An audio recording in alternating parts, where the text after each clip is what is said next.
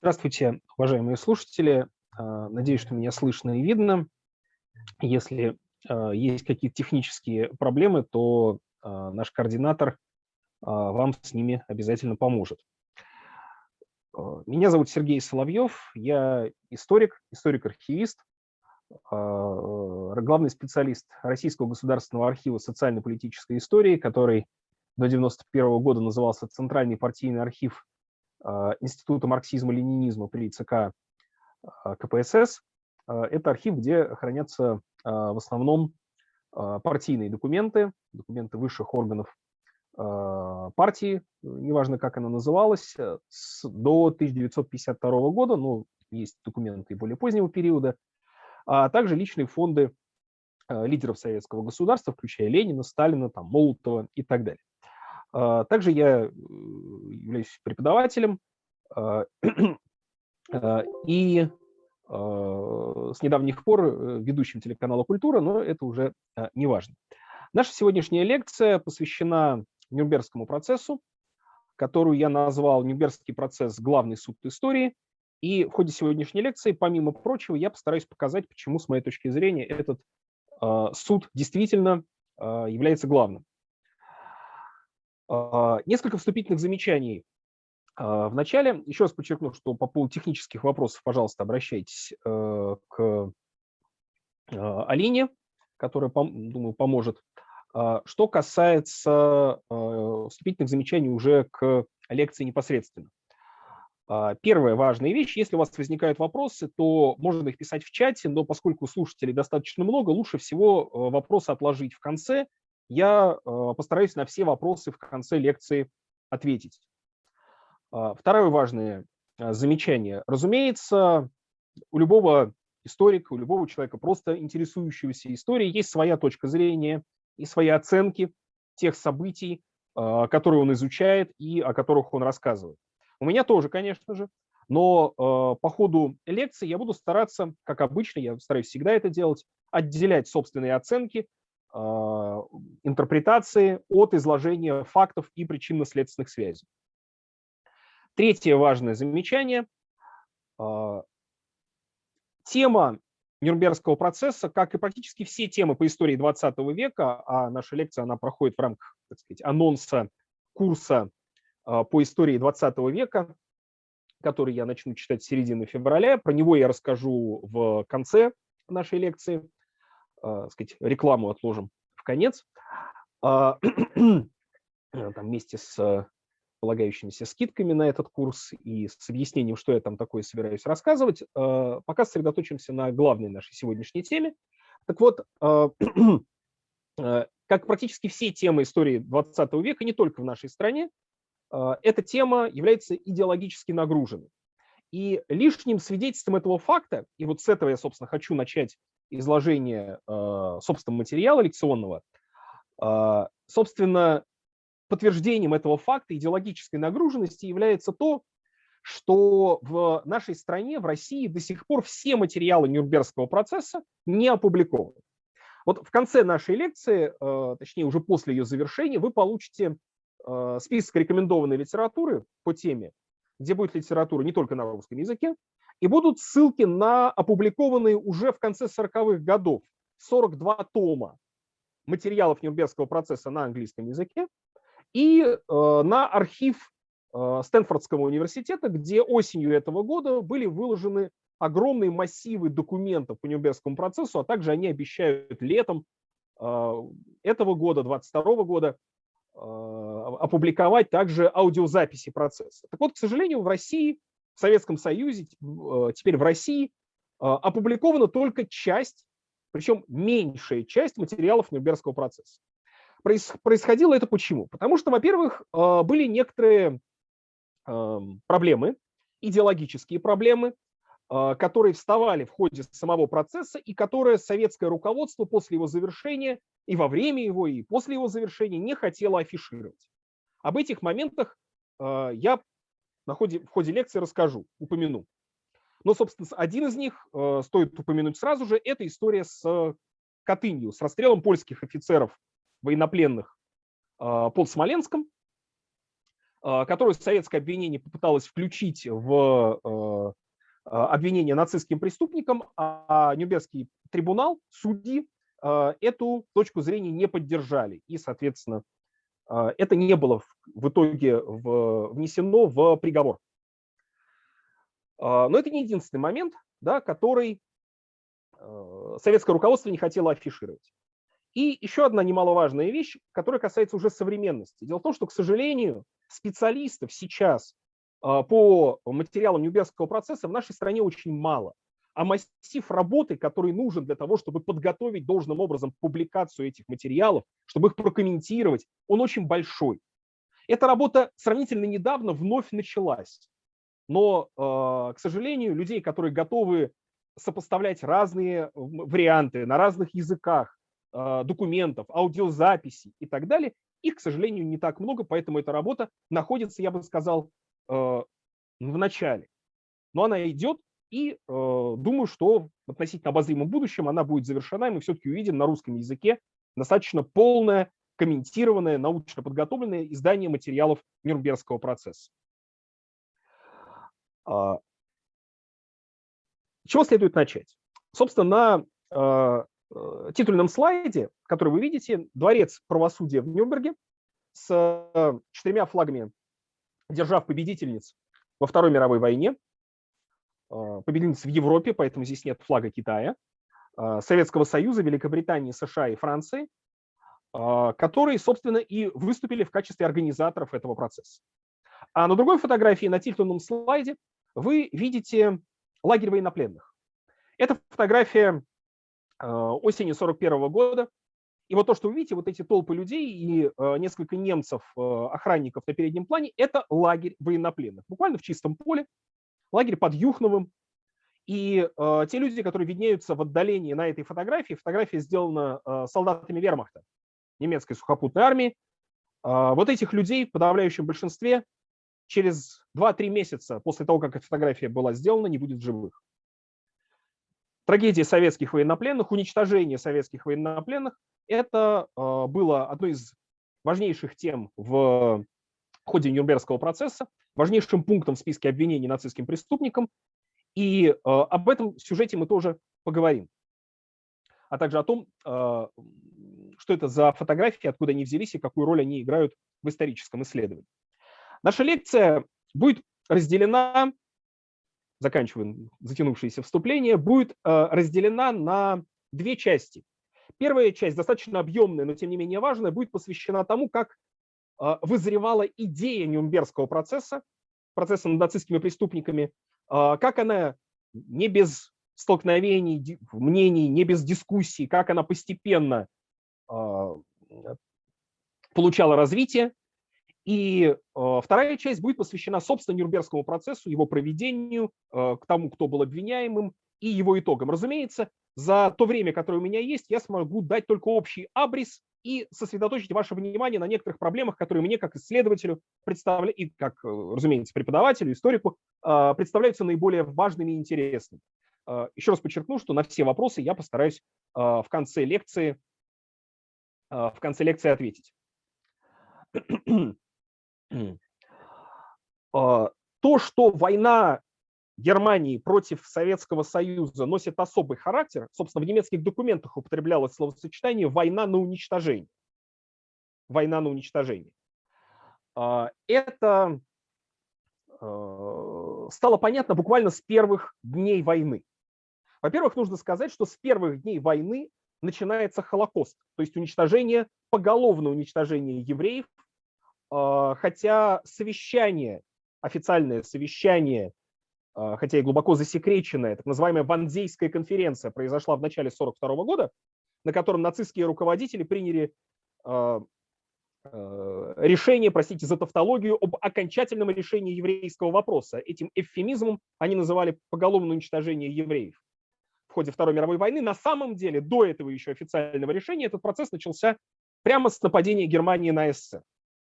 Но, а, конечно же, а, речь шла не только об уничтожении евреев, о том, что а, против Советского Союза ведется не такая война, как со странами Запада. Это гласили немецкие документы, подготовленные еще до начала войны, которые развязывали солдатам и вермахта, и военнослужащим СС руки по отношению и к военнопленным, и к мирному населению. И сообщения о том, что происходит, начинали проходить прежде всего от разведки. И вот перед вами документ. Это справка, подготовленная, собственно, разведкой, четвертым управлением НКВД СССР о зверствах немцев в оккупированных районах.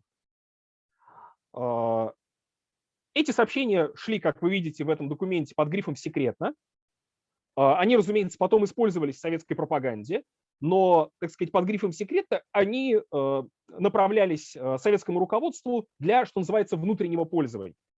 А на фотографиях, которые вы видите справа, это фотографии наверху, это отряд э, карателей перед нападением на деревню, заподозренную в сочувствии к партизанам. Собственно, офицер дает последний инструктаж солдатам перед тем, как на эту деревню будет совершен налет, и, возможно, она будет либо сожжена, сожжена, возможно, без жителей, жители выгонят на улицу, либо с жителями, мы этого не знаем. Фотография, опять-таки, сделанная самими бойцами вермахта, видимо, одним из бойцов этого самого карательного отряда. А фотография, которую вы видите внизу, это тоже лагерь для военнопленных в Смоленске в развалинах. И опять-таки большая часть тех людей, которых вы видите на этой фотографии, они не э, выживут. Э, маленькое отступление по поводу этих фотографий. Э, я, вот передо мной альбом, вот тут он немножко размывается, не очень хорошо виден, сейчас постараюсь его как-то показать более, ну, да, не получается из, да-да-да, без размытия, вот немножечко, да. Этот альбом, он у вас будет в списке рекомендованной литературы, этот альбом называется «Война и оккупация». Это альбом, подготовленный э, историком, политологом э, Георгием Шепелевым, который преподает в Сорбоне во Франции, который собрал огромную коллекцию фотографий вермахта и СС, которые делали сами солдаты вермахта. У них было очень много фотоаппаратов, насыщенность фотоаппаратами немецкой армии была гораздо выше даже, чем американской. И они фотографировали фотографировали очень много. И вот эти фотографии, которые до сих пор всплывают в частных коллекциях, на аукционах, музеях, а, являются очень важным источником. Особенно если их должным образом прокомментировать. И вот это издание, которое вышло, а, в общем, совсем недавно, а, вышло оно в прошлом году, в 2021 году, там совсем немного, там около 120 фотографий с соответствующими комментариями. Это очень интересный источник. И вот эти фотографии, которые вы видите на экране это а, фотографии, которые а, предоставлены а, Георгием Шепелевым, а также некоторые из этих фотографий, они были собраны краеведами, историками-краеведами в Смоленске, да, и в Смоленске тоже вышел большой альбом, посвященный Смоленску во время оккупации, вот с этими источниками. До сравнительно недавнего времени этот источник у нас должным образом а, не оценивался, хотя он действительно очень а, важный и позволяет показать войну так, как мы ее обычно не видим, не представляем, глазами врага, который при этом не стесняется фотографировать даже то, что сами нацисты потом пытались а, фотографировать, запретить. Практически сразу, как стали появляться вот эти сообщения о нацистских преступлениях, появились инициативы создания какой-то комиссии, которая бы расследовала эти дела. Вот перед вами одно из первых, первая, насколько мне известно, подобная инициатива. Это э, сообщение э, Емельяна Ярославского, известного советского деятеля, начальнику Совинформбюро, э, кандидату в члены Политбюро ЦК ВКПБ Александру Сергеевичу Щербакову, который возглавлял еще марксовскую партийную организацию, э, с изложением предложений знаменитого академика Петра Капицы создать международную комиссию по расследованию фашистских зверств.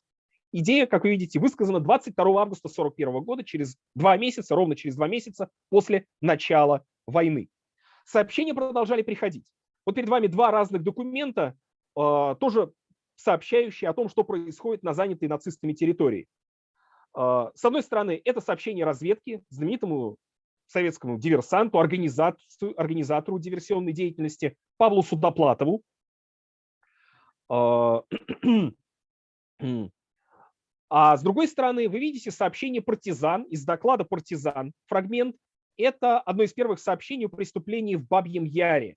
А, 29-30 сентября 1941 года в Бабьем Яре под Киевом, на окраине Киева фактически, было истреблено несколько десятков тысяч, за два дня около 30 тысяч, затем расстрелы продолжились, киевских евреев. Затем там стали уничтожать не только евреев, но и советских военнопленных, подпольщиков, просто заподозренных в отсутствии симпатии к оккупационной администрации. Э, и э, это станет одной из самых масштабных акций одновременного уничтожения людей в истории Второй мировой войны. В 1942 году, уже в 1942 году когда часть территории Советского Союза была освобождена а, во время московской наступательной операции, когда в разгаре были бои за Сталинград, а, принимается решение Политбюро ЦК ВКПБ, а, вот оно, выписка из него перед вами с факсимильной подписью Сталина, об ответственности гитлеровских захватчиков за их злодеяния, совершаемые на, в оккупированных странах Европы. Тут важен контекст, в котором возникает этот документ. Дело в том, что Советский Союз тогда уже, а, тогда уже а, имел тесные связи с нашими союзниками по антигитлеровской коалиции, с Великобританией и США. А, но по вопросу о том, как наказывать организаторов Второй мировой войны, прежде всего лидеров нацистской Германии, единства не было. 7 октября 1942 года Великобритания и США без э, обсуждения с Москвой заявила о своем намерении создать особую комиссию по расследованию военных преступлений нацистов и их союзников. В Советском Союзе это вызвало раздражение, ну, что не посовещались. И вот 14 октября Советский Союз выступил с соответствующим заявлением, с решением Политбюро, причем это заявление было обращено к именно к представителям оккупированных нацистом стран. То есть не к Англии и Франции, к нашим, э, простите, не к Англии и э, США, к нашим союзникам по антигитлеровской коалиции, а именно к странам, представителям стран оккупированным, к чехам и французам. 19 октября 1942 года в «Правде», в главной газете Советского Союза, вышла весьма резкая статья, посвященная проблеме наказания нацистских преступников. Спровоцирована она была не только сообщениями о нацистских преступлениях, а историей с Рудольфом Гессом. Наверное, многие слушатели знают, кто это такой. А, Гесс был соратником Гитлера, фактически его секретарем на протяжении долгого времени, еще до прихода к власти. Человеком, которому Гитлер диктовал «Майнкампф», свою книгу, когда сидел в тюрьме в 24 году в Мюнхене. А, Гесс накануне нападения Германии на Советский Союз, а, желая достичь единства между Германией и Великобританией, с которой Германия тогда уже воевала два года, с сентября 1939 года, полтора года, чуть больше, а, Гесс полетел на самолете в Англию. В Германии был немедленно объявлен сумасшедшим в связи с этим полетом, а в Англии он находился в плену. Причем, а, насколько мне известно, не все материалы, связанные с этим его полетом в Великобритании, а, полностью рассекречены. Большая часть рассекречена, большая часть рассекречена, она известна историкам, но, судя по всему, все-таки не вся. Так вот, ГЕС Советским Союзом воспринимался как очень такой раздражающий фактор, потому что советское руководство не доверяло британцам и считала, что само наличие Гесса в качестве не военного преступника, а в качестве просто военнопленного на территории Великобритании – это такой мостик, который Великобритания оставляет для себя, чтобы за спиной Советского Союза, если дело пойдет плохо, договориться с нацистской Германией. Те данные, которые у нас сейчас есть, э, позволяют с весьма большой долей уверенности, я специально осторожно формулирую, Э, считает, что таких переговоров с Гессом в это время не велось. Но важно понимать, что это за время. Октябрь 42 года. Судьба Сталинграда еще висит на волоске. Немцы уже завязли в Сталинграде, но неизвестно, удастся ли советская контрнаступательная операция. Бои идут именно тогда, буквально за каждый метр развалин Сталинграда на берегу Волги. Сталинградская битва – это с моей точки зрения, с точки зрения большинства историков, не только отечественных, это битва, в которой решилась судьба Второй мировой войны. Это битва переломная в истории Второй мировой войны. И вот в этот момент то, что Англия и США за спиной Советского Союза решают вопрос о том, как, как там наказывать нацистских преступников, не ставят Советский Союз в известность, и при этом сам Гесс, наиболее высокопоставленный нацист, оказавшийся в руках союзников, а, не находится в статусе военного преступника, это Москву, советское руководство, лично Сталина раздражает. И вот в этой статье, о которой я говорю, а, приведу из нее цитату. Мне говорилось следующее. Признать, что ГЕС не подлежит суду до окончания войны, что он избавлен от суда Международного трибунала на все время войны, значит закрыть глаза на преступление одного из самых кровавых гитлеровских преступников и рассматривать Гесса не как преступника, а как представителя другого государства, как посланца Гитлера. Как это можно понять иначе? Говорила газета «Правда». Одновременно с этим, вот с этой дипломатической борьбой, сейчас я про нее чуть подробнее еще расскажу, известия о нацистских преступлениях продолжают э, приходить. И вот я опять э, обращаю внимание на фотографии вермахта. Видите, верхняя фотография сделана с танка. Видите, идут какие-то женщины впереди, да? За ними идут в отдалении некотором немецкие солдаты, а за ними едет танк. Что это такое? А, это разминирование дороги. Это проверка, есть на дороге мины или нет. То есть женщин-крестьянок просто гонят по дороге для того, чтобы они своим весом проверили, есть на этой дороге противопехотные мины или нет. А солдаты немецкие идут ровно на том расстоянии, чтобы не быть задетым взрывом мины в случае, если она там есть. Фотография, еще говорю, немецкая, видно хорошо, откуда она сделана. И нижняя фотография – это девушка-красноармеец, взятая в плен за несколько секунд или минут до того, как ее расстреляют. Женщин, а, красноармеек, войска вермахта, и уж тем более эсэсовцы, а, в плен брали весьма редко. Чаще всего женщин, военнослужащих, считая особо фанатичными сторонниками советской власти, убивали на месте или вскоре после пленения. Вот на этом фоне разворачивается дискуссия, а, которая имеет большое значение для понимания дальнейшей судьбы а, Нюрнбергского процесса, Нюрнбергского трибунала, который, конечно, тогда еще так не назывался, и о самом, а, самой вероятности которого еще ничего не было понятно. 2 ноября 1942 года в ответ на создание англо-американской комиссии Советский Союз создает свою комиссию, которая называлась «Чрезвычайная государственная комиссия по расследованию злодеяний немецких э, захватчиков и их пособников». Ну, там длинное название, полностью цитировать не буду.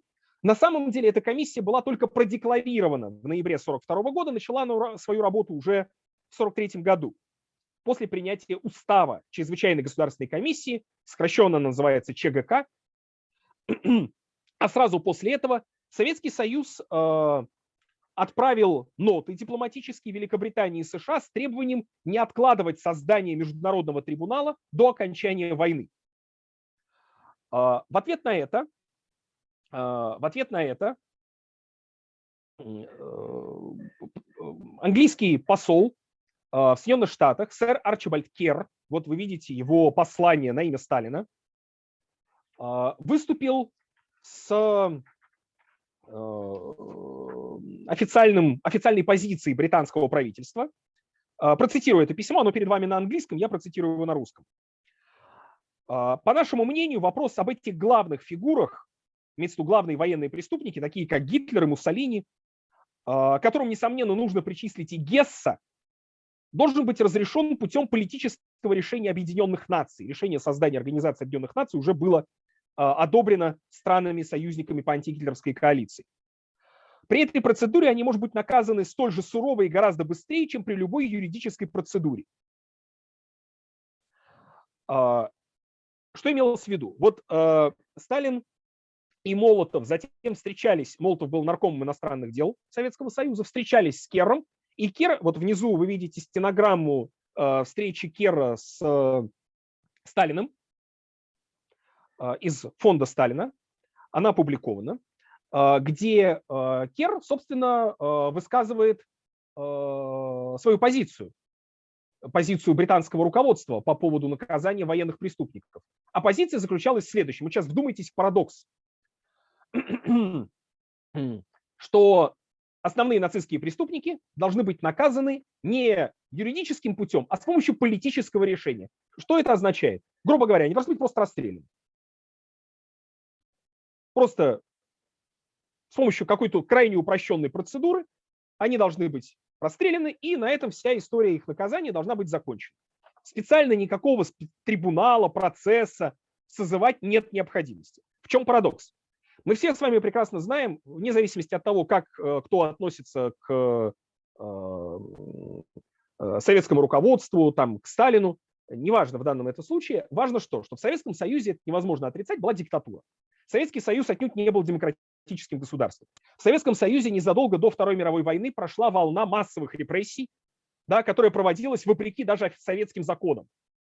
Я имею в виду репрессии 1937-1938 годов да, они в соответствии с советской же конституцией 1936 года а, проводились вопреки положениям этой конституции с помощью вне конституционных органов.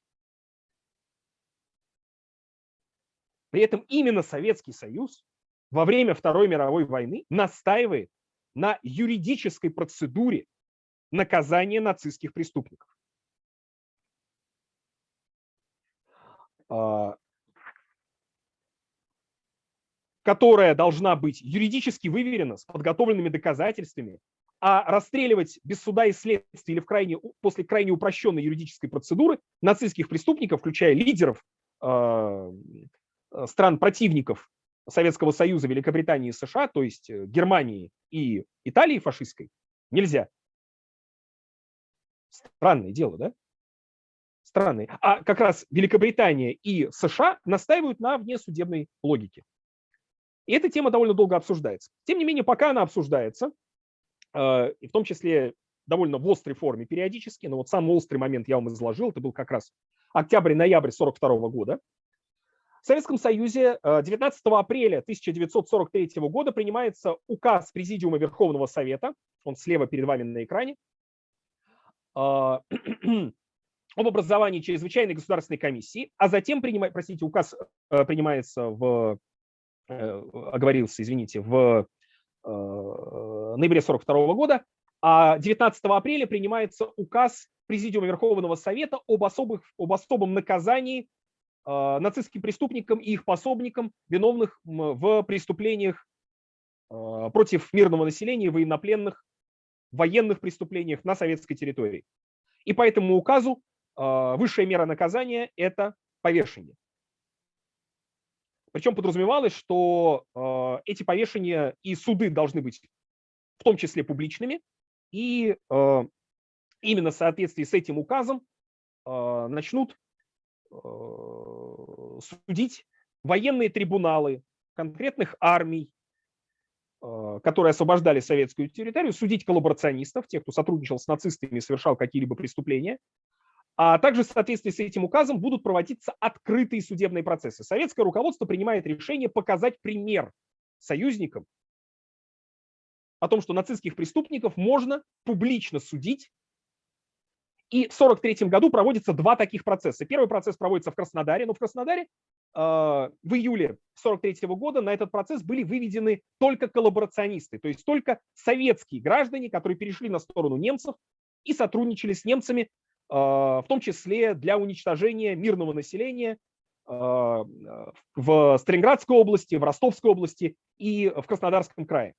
Процесс был проведен, 11 человек там были осуждены, 9 из них приговорили к смертной казни через повешение, и они были повешены прямо на одной из центральных площадей Краснодара при огромном стечении народа.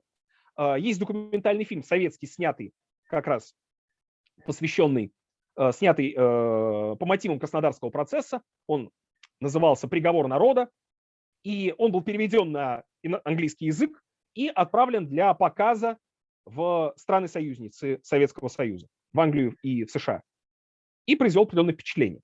Второй процесс, где уже на, э, в качестве подсудимых на процесс были выведены немцы, состоялся в декабре 43 года. Вот перед вами справа э, документ, кстати, недавно рассекреченный сравнительно. Это постановление политбюро, да, вы видите на нем автограф, он там наверху за там, автограф Маленкова первый стоит, с правками, судя по всему, Вячеслава Михайловича Молотова, поддержанный Сталином, разумеется, о проведении открытого процесса в Харькове, где в качестве подсудимых уже выставлялись четверо немцев. Четверо немцев, виновных в преступлении, преступлениях на территории, опять-таки, и РСФСР, и Украины после освобождения Харькова, попавшей в советский плен. Что интересно, что интересно, что главным свидетелем на этом процессе, не обвиняемым, а именно свидетелем, был оберштурмбанфюрер СА штурмовых отрядов Георг Хейниш, который был гибиц-комиссаром Мелитопольского округа. Гибиц-комиссар – это глава оккупационной администрации, гражданской оккупационной администрации, а, который в прошлом был руководителем политического штаба Гесса, то есть ближайшим Гессу человеком. После полета Гесса в Великобританию его отправили, можно сказать, ссылку, причем а, в материалах процесса его называли аж генерал-майором. На самом деле он а, оберштурмбанфюрер, это в иерархии чинов э, нацистских это аналог звания подполковника. То есть его советское руководство несколько повысило в звании из пропагандистских соображений. А, и этот самый Хейниш был выставлен на э, суде в качестве свидетеля, чтобы показать, что у, советского, э, у советской стороны уже есть заготовки для процесса над Гессом. Хейниш в итоге в роли подсудимого оказался только на киевском процессе в январе 1946 года, и там был вполне заслуженно приговорен к повешению и повешен. Э, в Киеве, э, в центре города, на, на, территории, на, на нынешнем Майдане Незалежности.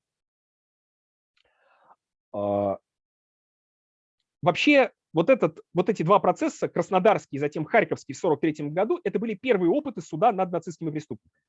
Но теперь возникает вопрос, а, собственно, почему а, союзники Англия и Франция, почему они не хотели, собственно, организовывать суды над нацистскими преступниками за то, что они делали а, не только на советской территории, почему они выступали против этой идеи и достаточно долго, даже на Ялтинской конференции, о которой мы еще будем говорить, Ялтинской конференции а, союзников, этот вопрос был подвешен, он не был окончательно решен, даже в феврале 1945 года.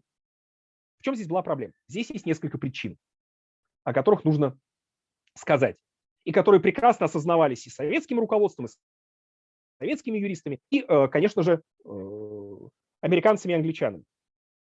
Дело в том, что, во-первых, у англичан уже был отрицательный опыт. После Первой мировой войны уже были списки военных преступников из числа немцев, виновных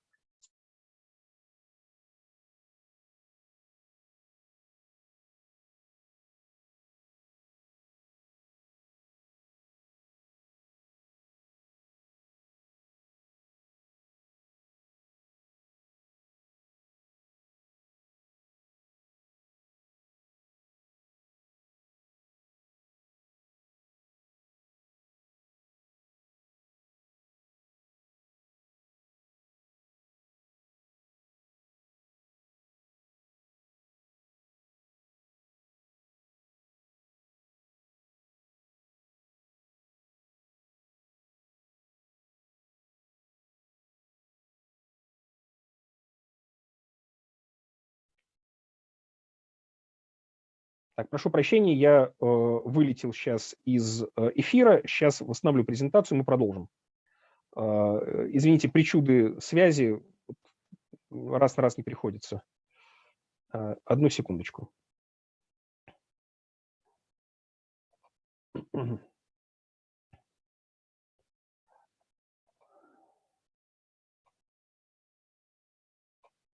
Так, надеюсь, э, подскажите, пожалуйста, видно презентацию сейчас? Все нормально? Ага, отлично. А, надеюсь, я правильно понимаю, на каком моменте меня перестало быть слышно. А, о том, а, почему союзники выступали против организации такого процесса, против формально юридического преследования нацистов. Они уже собирались судить кайзера Вильгельма, как я говорил, в его окружении. Кстати, в списке военных преступников после Первой мировой войны был не кто-то уже, а Герман Геринг. Герман Геринг, который был главным обвиняемым на Нюрнбергском процессе, о чем мы будем говорить вот через несколько минут, когда покончим с подготовительным этапом к процессу. Так вот, а, его обвинили, он был а, командующий эскадрильей а, военно-воздушных сил императорской Германии, его обвиняли в преступлении, связанных с бомбардировкой мирных городов Франции и Бельгии. Геринг закончил войну с рядом наград, был военным летчиком, капитаном военно-воздушных сил Германии. Так вот, процесс провалился, точнее, даже не состоялся, потому что, во-первых, немцы использовали химическое оружие, но англичане, американцы и французы использовали химическое оружие. Немцы бомбардировали мирные города, американцы и англичане тоже проявляли себя не самым лучшим образом по отношению, если не к немцам, потому что территория Германии практически не была оккупирована после Первой мировой войны, во время Первой мировой войны, но, по крайней мере, к немецким военнопленным. То есть были случаи зверств с обеих сторон. И, кроме того, в условиях внешнеполитических начала 20-х годов акцентировать дальше эту тему оказалось с идеологической точки зрения, с пропагандистской точки зрения неэффективно. От войны все устали, хотели ее побыстрее забыть. И Э, достаточного юридического обоснования преследования за военные преступления юристы британские и французские создать не смогли, вот с учетом всех тех обстоятельств, о которых я уже сказал. И второй раз наступать на те же грабли английская и американская юстиция не хотели. Был еще один момент. У каждой стороны до начала Великой Отечественной войны именно Великой Отечественной, не Второй мировой, у каждой страны были свои скелеты в шкафу, связанные с контактами с Германией. У Великобритании э, было в качестве этого скелета в шкафу политика Британии, которая привела к э, росту немецких военно вооруженных сил, когда Германия в 1935 году заключила морской договор с э, Германией, который развязал руки э, Германии в плане нарушение Версальского мира, которым закончилась Первая мировая война, и позволило спокойно наращивать вооружение. А, Великобритания заключила Мюнхенские, Мюнхенское соглашение э, и тем самым отдала Гитлеру на растерзание Чехословакию. А, были экономические контакты. У Советского Союза в качестве скелета в шкафу был, разумеется, секретный протокол к пакту Молотова-Риббентропа о разделе сфер влияния в Восточной Европе. В общем, каждой стране было чему стесняться, только советская сторона считала, что это все либо не выплывет в ходе суда, либо это не имеет такого значения по сравнению с тем, что нацисты делали на оккупированной территории. И вот это очень важно понимать. Дело в том, что очень важный момент. Дело в том, что и в Англии, и в США тогда, в 42-м, 43-м, в 44-м году, даже в 45-м, до конца войны, не очень себе представляли, что на самом деле делали нацисты. Слухи были, какие-то Э, отдельные свидетельства были, но на них не обращали того внимания, на которое стали обращать потом. Приведу один документ. Это документ свидетеля на Харьковском процессе, тоже рассекреченный совсем недавно, меньше двух лет назад. В процессе подготовки проекта, о котором я еще в конце вам немножко расскажу. Многие документы, которые я вам показываю, они э, представлены именно в этом проекте, одним из кураторов которого я являюсь. Так вот, интернет-проекте, связанном с публикацией документ, документов. Так вот, это протокол допроса немецкого офицера Карла Коша из интеллигентной семьи, который добровольно перешел на сторону советской армии, сдался в плен в июле 43 года и выступил свидетелем на Харьковском процессе. О чем? И почему он перешел на сторону советской армии? Нормальный немецкий инженер, звание у него э, фактически это звание, ну, по аналогии с советскими званиями старшего лейтенанта. Дело в том, что он увидел душегубку. Он увидел Газенваген, Ему его показали, ну, провели экскурсию, так сказать. Он подробно в этих показаниях про, это, про это говорит. Душегубки, да, где э, мирное население советское, евреев, цыган, просто советских граждан хватали во время облав, запихивали туда и отправляли э, отработанными выхлопными газами. Нацисты специально сконструировали этот автомобиль, они довольно долго его конструировали для того, чтобы облегчить себе задачу Потому что когда они проводили массовые расстрелы, те, кто эти расстрелы проводил, а также свидетели, они, немцы имеются в виду сами, они травмировались, а, пьянство распространялось. Ну, нацистская идеология доказывала, что тех, кого они убивают, это не люди, это не недочеловеки, это вирусы. Но они же на людей-то похожи, и нацисты даже с промытыми мозгами страдали от того, что им приходилось делать. Ну, отсюда пьянство, мародерство и прочие неприятности. Поэтому э, э, довольно быстро после начала массового уничтожения людей на советской территории э, нацисты начали разрабатывать способы, как делать это так, чтобы своих немцев травмировать поменьше. Для этого использовались коллаборационисты, то есть различного рода формирования, в основном национальные формирования, которые воевали на стороне нацистской Германии. У нас сейчас в России модно говорить, что прежде всего это были украинцы и прибалты, там были русские. Были русские карательные подразделения, а, набранные из числа бывших военнопленных там, и так далее. А, коллаборационистов было достаточно много. На них это перекладывали. Использовали разные технические новинки типа газенвагенов, и тоже для этого же изобрели газовые камеры в лагерях смерти, которые стали использовать как раз в основном в 1943-1944 годах вот когда этот самый Карл Кош, нормальный немецкий офицер, увидел, что такое Газенваген, ему показали его в действии, он до такой степени был шокирован, что он перешел на сторону советской армии и выступил в качестве свидетеля на Харьковском процессе. Надо сказать, что американская и английская пресса поначалу не поверила в душегубки. Считала, что это советская пропаганда, что такого не может быть. Даже когда американский корреспондент, он э, потомок э, эмигрантов из России, Александр Верт, написавший, кстати, очень хорошую книжку «Россия в войне». Он был корреспондентом в течение практически всей Великой Отечественной войны на советской территории, бывал на фронтах, общался с советскими солдатами, мирными жителями, полководцами. Так вот, Александр Верт, когда послал свою корреспонденцию с Краснодарского процесса, то она поначалу не была опубликована даже. Считали, что Верт, как и некоторые другие его коллеги, журналисты, оказались просто под влиянием советской пропаганды. Ну не может же такого быть. И только когда американские и английские части стали освобождать концлагеря на территории самой Германии и видеть, что там происходило, вот тогда они поверили в том, что советская пропаганда не преувеличивала ровным счетом ничего, потому что преувеличить это было просто невозможно.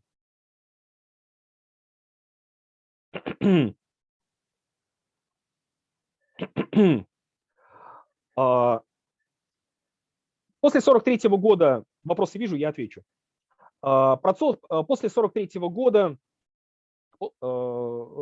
процессов, открытых процессов, таких публичных, над, над, над нацистскими преступниками и их пособниками не проводилось.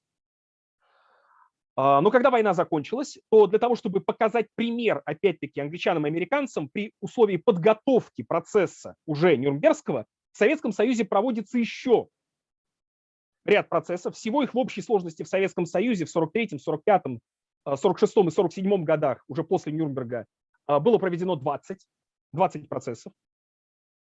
Вот 9 в конце 45-го, начале 46-го года. А, тогда уже Нюрнбергский процесс начался в Нюрнберге, а этими процессами Советский Союз показывал пример, поскольку советское обвинение в Нюрнберге должно было выступать в феврале. Это я вам сейчас покажу. И вот э, перед вами постановление из особой папки, высший гриф секретности в видите, пометочка ОП, особая папка, да, постановление о проведении вот этих открытых процессов над нацистскими преступниками со списком рассылки. Обращаю ваше внимание, перед вами подлинный документ с высшим грифом секретности в Советском Союзе, написанный от руки, без всякой печати. Тем не менее, этот документ, я как архивист, который держал этот документ в руках, и, собственно, по моему запросу он в нашем архиве сканировался для выкладки в рамках этого проекта, о котором я вам еще расскажу, а, это подлинник. А, довольно много существует. А, это фонд Политбюро. Фонд Политбюро, если вас интересует точный архивный шифр, то он есть на сайте проекта, о котором я вам говорю. Это фонд особой папки Политбюро, фонд, номер 17, опись номер 166 Российского государственного архива социально-политической истории. Я к чему? Довольно много существует, маленькое отступление в сторону, диванных экспертов, которые никогда в жизни не бывали в архивах и очень любят анализировать, какие документы подлинные, какие не подлинные. Так вот, э, должен вам сказать маленькая такая ремарка. Э, вообще, с моей точки зрения, историком может себя называть э, только тот, кто не просто работал в архивах, но тот, кто умеет работать с источниками. Тот, кто владеет процедурой критики источника, то есть анализа источника среди массы диванных экспертов разных политических взглядов, которые существуют в современной медиа-среде, а, таких людей очень мало. Поэтому, когда вам кто-то говорит или о ком-то говорят, что он историк, а, посмотрите послужной список, посмотрите работы. Работал ли человек на самом деле в архивах, есть ли у него соответствующие навыки, и это является довольно неплохим критерием для того, чтобы, так сказать, отделять Э, э, истину от э, мифологии. Но это было отступление в сторону. Подобное отступление с конкретными, с конкретными документами, на фоне конкретных документов я для тех, кто доберется до курса, буду делать периодически, и мы там с вами будем даже конкретные источники анализировать. Советский Союз на основании вот этих процессов еще 43 -го года а, сумел заложить юридическую базу. Это довольно интересный момент. Перед вами советский юрист Арон Наумович Трайнин, а, который а, обосновал два очень важных тезиса, которые легли затем в основу Нюрнбергского трибунала.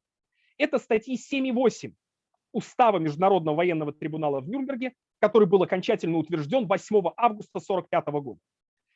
Я зачитаю эти статьи. Статья 7. Должностное положение подсудимых, их э, положение в качестве глав государства или ответственных чиновников различных правительственных ведомств не должно рассматриваться как основание к освобождению от, от ответственности или смягчению наказания.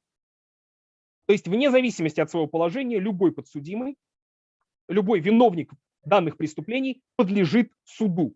И статья 8, очень важно, эта статья проще называется статья о преступном приказе. Тот факт, что подсудимый действовал по распоряжению правительства или по приказу начальника, не освобождает его от ответственности, но может рассматриваться как довод для смягчения наказания, если трибунал признает, что этого требуют интересы правосудия. Очень важная оговорка и очень важный пункт. Стандартная форма ухода от ответственности вот уже на советских трибуналах немецких преступников и на самом Нюрнбергском трибунале был какой? А я только выполнял приказ. Я не виноват. Мне вот приказали Гитлер, Гиммлер, те, кто не предстал перед судом, те, кто успел покончить с собой. А я только исполнитель, я ни при чем.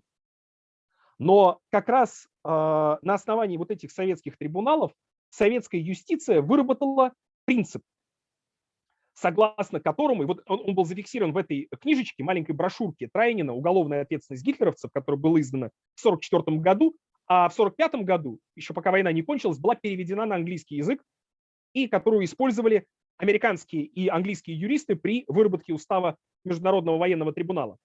Так вот, а, а, в этой книжечке а, было показано, что если человек осознает, что приказ преступный, что приказ идет в разрез с существующими на тот момент нормами морали и международного права, то он подлежит наказанию.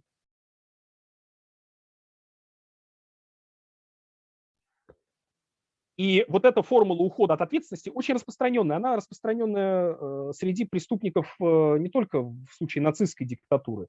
Так оправдывались очень многие в разных странах. Я только выполнял приказ. Но именно начиная с э, Нюрнбергского процесса, эта норма о преступном приказе вошла в право, международное право, во-первых, во-вторых, право конкретных стран, в том числе а, не в этих формулировках, но она присутствует в современном российском праве, разумеется. Интересный эпизод. В разговоре с известным историком, специалистом по Международному военному трибуналу, советским еще историком Натальей Сергеевной Лебедевой, английский историк а, Радштейн вспоминал, что он в 17 году учился в Оксфорде а, вместе с будущим английским обвинителем на Нюрнбергском трибунале, известным английским юристом Э, Дэвидом Файфом, который был э, заместителем главного обвинителя от Великобритании и который был э, участником выработки устава Международного военного трибунала. Сам этот историк Радштейн был социалистом по взглядам, социал-демократом, а Файф был консерватором. В июне 1945 года Файф в процессе дискуссии вокруг устава Международного трибунала обратился к Радштейну, зная, что тот занимается переводом вот этой самой книжки Трайнина. Он поинтересовался у него, не знает ли он об изложении на английском языке взглядов советских юристов по вопросу о международных преступлениях и подсудности преступников. И э, Радштейн отправил ему перевод вот этой самой брошюры. А после этого Файф ответил ему следующим письмом с выражением благодарности, дословно. «Сам Бог послал мне эту брошюру в данных обстоятельствах». Еще один важный вклад советской юстиции заключался в обосновании тезиса о преступлении против мира, подразумевающую ответственность за развязывание агрессивной войны. Поначалу к этому тезису британская юриспруденция и американская тоже довольно скептически относились. Но в итоге этот тезис тоже был принят. А, и еще раз хочу подчеркнуть, что а, в этих обоснованиях а, и сам Трайнин, и другие советские юристы основывались именно на опыте советских процессов над нацистскими преступниками. Решение о том, что нужен все-таки какой-то публичный суд, было принято на Ялтинской конференции, но не до конца. На Ялтинской конференции Большой Тройки, вот перед вами э, Черчилль, Рузвельт и Сталин, э, этот вопрос отнесли к сфере компетенции министров иностранных дел и юристов трех стран антигитлеровской коалиции, которые начали активные совещания в мае. В мае 1945 года, как раз в те дни, когда окончательно рушился Третий Рейх. А, проблем было очень много в этих дискуссиях. Дискуссии продолжались, собственно, с мая по август. И иногда могло показаться, что а, единства взглядов союзники не достигнут. А, и проблемы были и в связи с разницей политических систем разных стран, и в связи с тем, что опять-таки, в Советском Союзе эти вопросы считались прежде всего чисто политическими. И, а, конечно, сильно было влияние политического руководства. И то, что у Советского Союза был бэкграунд в виде репрессивной политической системы. А, тем не менее, компромисса удалось добиться. А, и еще раз хочу обратить внимание, что вот эти советские процессы, про которых только сейчас начали вспоминать, один из первых, кто начал это вспоминать, был волгоградский историк а, простите, вылетела фамилия, полное безобразие, новгородский историк Дмитрий Юрьевич Асташкин и волгоградский историк, а, чью фамилию я обязательно вспомню, обязательно назову. Про эти процессы у нас практически забыли, вообще забыли. И, к сожалению, не все материалы этих советских процессов над нацистскими преступниками до сих пор рассекречены. Их рассекречивают, они публикуются, но далеко не полностью пока, и это очень странно на самом деле, и э, достаточно сильно мешает работе историков, хотя там скрывать, в общем, совершенно нечем. Э, причины проведения этих процессов были, конечно, не только э, политические, с целью там, оказать давление на союзников, о чем я уже сейчас говорил. Конечно же, речь шла и о пропагандистской деятельности, о, о разоблачении преступлений максимальной э, публичности, да, максимальном распространении информации об этих преступлениях. И, э, конечно, был еще один важный факт. Дело в том, что жители оккупированных немцами городов, пережившие оккупацию, страшное время совершенно. Некоторые люди, с которыми я сам беседовал, э, кто пережил оккупацию в сознательном возрасте, подростками, они не хотели вспоминать об этом, не хотели рассказывать об этом. Э, требование возмездия, требование наказания было вполне реальным отнюдь не каким-то мифическим, постановочным и так далее. И то, что казни были публичными, вот перед вами э, это фотография казни в Смоленске, э, на Смоленском процессе осужденных преступников, э, это было не э, какое-то там изуверское желание советского руководства продемонстрировать расправу там и так далее. Нет. Это удовлетворяло эмоциям да, желанию возмездия со стороны людей, кто пережил нацистскую оккупацию. Это фиксируется и по воспоминаниям, и по, э, даже по хронике. хроники, то, что не вошло в официальные фильмы потом, а то, что осталось в виде подготовительных материалов, записаны некоторые фрагменты интервью, и по этим интервью видно, что вот эта жажда возмездия, она была совершенно реальной. Это очень важно понимать.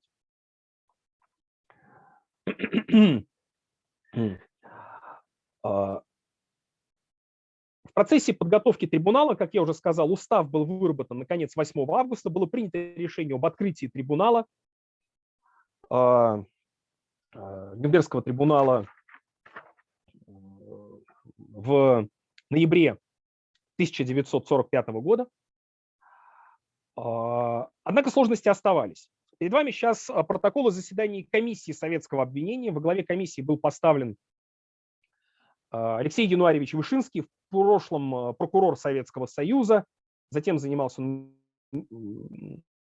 иностранными делами, но эту тему продолжал курировать. На данном заседании, вот два заседания, утреннее и вечернее, протоколы которых, фрагменты протоколов которых перед вами присутствовал нарком юстиции Советского Союза Горшенин, Трайнин, который выступал в качестве консультанта советской делегации, а также советские обвинители. Во втором заседании присутствовал и судья Советского Союза. Они обсуждали спорные моменты, связанные с предоставлением доказательств, связанные в том числе с Катынским делом. Вот здесь надо про это сказать. Я думаю, что не все, наверное, слушатели со мной согласятся, но я высказываю здесь свою позицию, которую я считаю совершенно обоснованной. И я бы сказал так, с моей точки зрения, в науке эта тема закрыта. Она только не закрыта в а, головах некоторых популистов. Что я имею в виду? Сейчас до сих пор идут дискуссии о Катыне, о Катынском расстреле. А, и ряд авторов, в том числе публично, вот на НТВ в конце прошлого года целый фильм вышел, поддерживают версию официальную советскую о том, что пленных поляков под Смоленском расстреляли немцы. С моей точки зрения, с точки зрения целого ряда историков, кто занимался этой темой, эта э, точка зрения не выдерживает никакой критики. А, поляков под Смоленском, так же как на Украине, так же как в Медном под Тверью, расстрелял НКВД. Я держал в руках эту катынскую папку, которая хранится в нашем архиве, а также ряд подготовительных материалов, в том числе докладные записки Лаврентия Павловича Берии, а, изучал литературу на эту тему, и у меня нет ни малейших сомнений в том, что Катынский расстрел – это дело рук Советского Союза. И то, что выводы комиссии Бурденко, которая рассматривала в 1943 году а, после освобождения, а, э, в 1944 году, простите, после освобождения Смоленска а, эти захоронения, эти выводы фальсифицированы. Там никакой критики не выдерживает, э, эти, никакой критики не выдерживают эти материалы. Понятно, что это сейчас э, для многих, наверное, не модная точка зрения, но именно как сказать, историк Э, архивист, я другой точки зрения придерживаться не могу. А, кого эта тема интересует подробнее, в ходе курса я э, эту тему также освещу, а также, если вопросы будут э, в конце этой лекции, я могу дать ссылку на статью, в которой аргументы за и против достаточно подробно разбираются одним из, с моей точки зрения, наиболее квалифицированных специалистов в этой теме. А, советская юстиция пыталась советское руководство пыталось встроить это обвинение в расстреле под Катынью. Это слишком такая горячая тема была а, в обвинение нацистам. Она была встроена, и в том числе вот в этих совещаниях э, Советской комиссии эта тема обсуждалась, она была встроена, но а, в итоге судьи не поддержали это обвинение, и в приговор, как я уже сказал, этот сюжет внесен не был, потому что доказательной базы не хватило потому что доказательной базы не хватило. И это, в свою очередь, это очень важно, а, показывает объективность процесса. Объективность процесса. Почему? А, э, есть распространенная версия, в том числе в Германии, распространенная в Германии вскоре после самого процесса версия о том, что а, это была просто расправа победителей над побежденными. Не более того. Однако как раз то, что суд очень внимательно заслушивал показания свидетелей, в том числе со стороны защиты. Со стороны защиты с точки зрения количества документов и количества свидетелей представило больше и документов, и свидетелей, чем страна обвинения, просто в численном выражении. Состязательность процесса, если смотреть протоколы, была соблюдена. И то, что вот эта история с Катынью не попала в итоге в приговор, это, с моей точки зрения, доказательство объективности.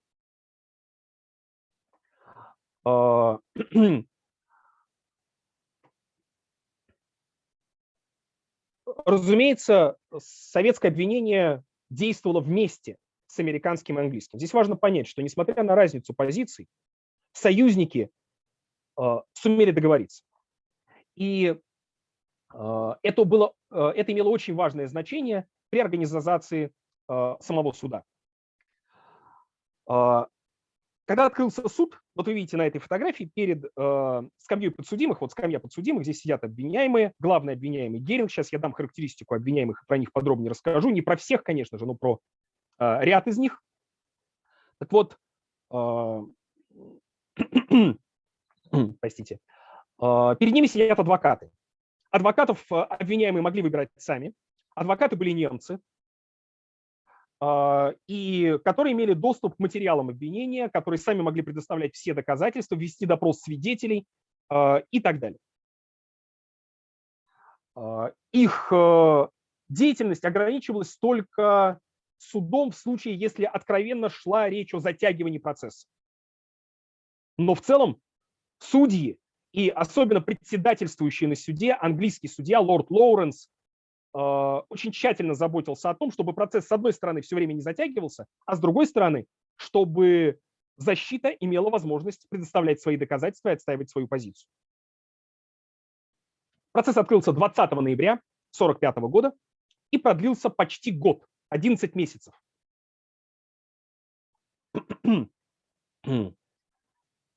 Кто оказался на скамье подсудимых? Конечно, прежде всего на скамье подсудимых должны были оказаться фигуры номер один Германии и Италии. Сам Гитлер, вот он перед вами, министр пропаганды нацистской Германии, один из архитекторов нацистской идеологии Йозеф Геббельс рядом с ним, а, лидер фашистской Италии, где фашисты пришли раньше к власти, чем нацисты в Германии в 22 году, а, Бенито Муссолини и а, шеф всех карательных органов нацистской Германии и СС Генрих Гиммлер. Но Гитлер, как вы знаете, покончил с собой, Геббельс покончил с собой почти сразу вслед за фюрером и убил не только себя, но вместе с женой отравили шесть своих детей. Муссолини вместе со своей любовницей Кларой Питаччи были пойманы итальянскими партизанами, расстреляны, а затем их тела, вон внизу фотографии, были повешены вниз головой в Милане. Гиммлера взяли в плен. Взяли в плен, кстати, бывшие советские военнопленные. Сумели его поймать, привели к американцам. Это было в зоне американской оккупации. Их сначала плохо обыскали, этих самых приведенных, в числе которых был Гиммлер. Когда э, возникли подозрения, что Гиммлер не какой-то обычный офицер, а довольно высокопоставленная фигура, когда его опознали и начали а, обыскивать второй раз, он успел раскусить капсулу с ядом во рту и уйти тем самым от суда. Кто же оказался на процессе? Подсудимым номер один был э, Герман Геринг, рейхсмаршал, командующий Люфтваффе, в глазах многих второй человек в нацистской иерархии после фюрера. Но здесь нужно сказать, что Гитлер специально так выстроил э, политическую систему нацистской Германии, что людей номер два было несколько. И он поддерживал конкуренцию между ними. Геринг в этом смысле соперничал с Гиммлером. Э, до полета соперничал с Гессом. Но, тем не менее, по своему статусу, по степени известности, действительно он оказался подсудимым номер один. И он с удовольствием взял на себя эту роль. И вот обратите внимание, а, внизу под его фотографией времен еще его расцвета, кстати, на фотографиях видно, как на процессе он похудел, осунулся, в том числе потому, что его лишили доступа к наркотикам. К наркотикам он имел очень серьезную пристрастие, а, Геринг.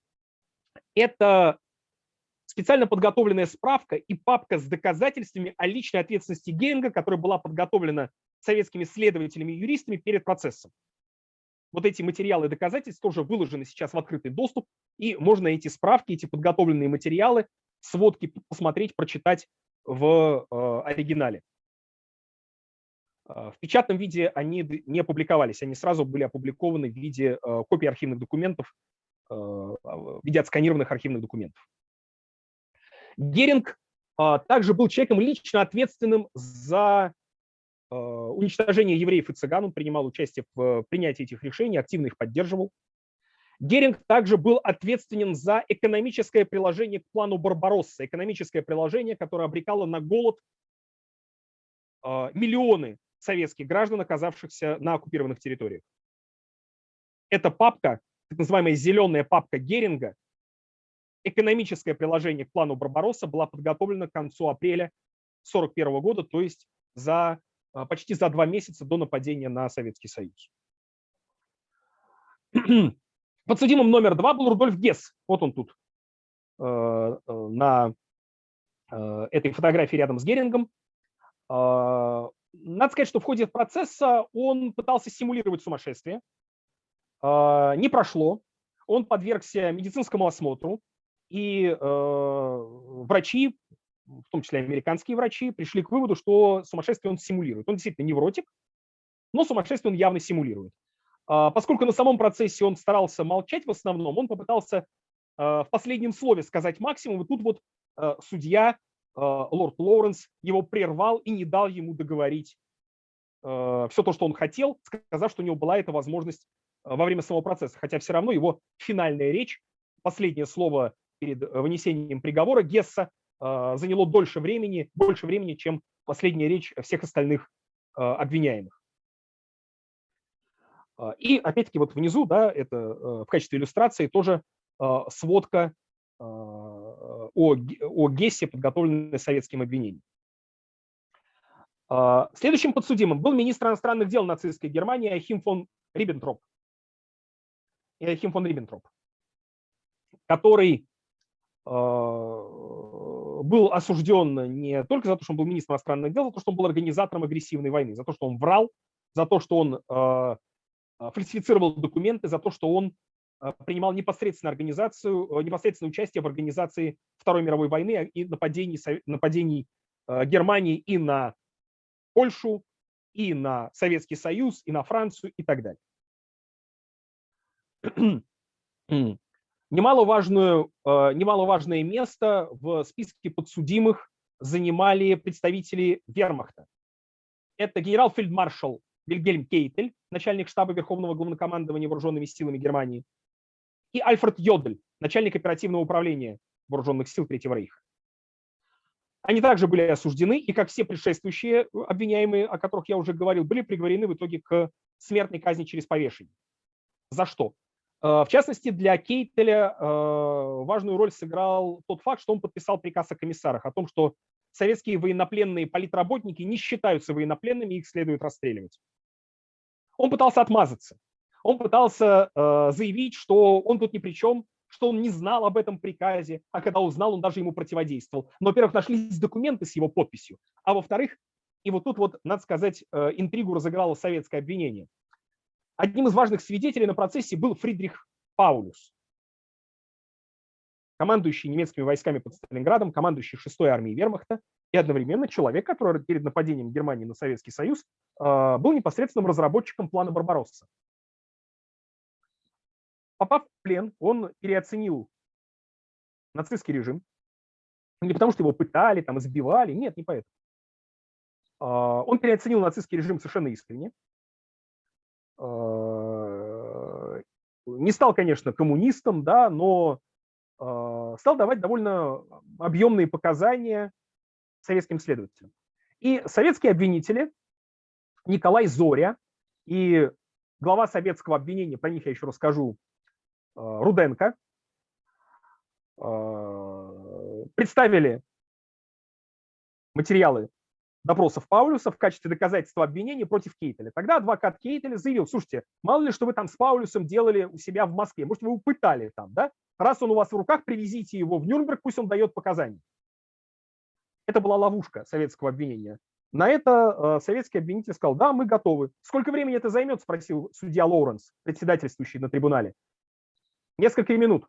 Фельдмаршал Паулюс, бывший фельдмаршал Паулюс, находится в здании суда и может дать показания. После этого адвокат Кейтеля попытался отозвать обратно свой протест, понимая, что показания Паулюса ничего хорошего ему не принесут, его, его подзащитному. Но было уже поздно, Показания Паулюса были заслушаны, и эти показания затянули веревку на шее, на шее Кейтеля. Вообще они сыграли довольно важную роль на Нюрнбергском процессе. Паулюс, как вы понимаете, был весьма хорошо информирован. А, также а, в числе подсудимых оказался Альфред Розенберг, автор книги «Миф 20 века», один из главных идеологов нацизма, который с 1941 года стал рейхсминистром по делам восточных территорий, то есть глава оккупационных администраций, там, где эти администрации подчиняли, были гражданскими уже, то есть в глубоком тылу немецких войск. Надо сказать, что Розенберг постоянно конкурировал с Гиммлером за контроль над оккупационными администрациями и в целом эту конкуренцию проиграл, однако от палаческих приказов его это ни в коем мере не освободило. Что важно в замысле трибунала? Как вообще определялось, кто был подсудимый? Я вам сейчас перечисляю список, да? Я не всех, конечно, буду характеризовать, а, но а, важно, конечно же, а, сказать о том, почему именно эти люди, почему именно эти люди были вынесены на, выведены на трибунал в качестве подсудимых. Обвинители договорились о том, что на процессе должна быть представлена вся система Третьего Рейха, все ветви его политического и военного руководства. Так вот, например, э, Геринг, э, Риббентроп, э, Розенберг представляли политическое руководство Третьего Рейха. Кейтель, Йодель, а также подсудимые адмиралы,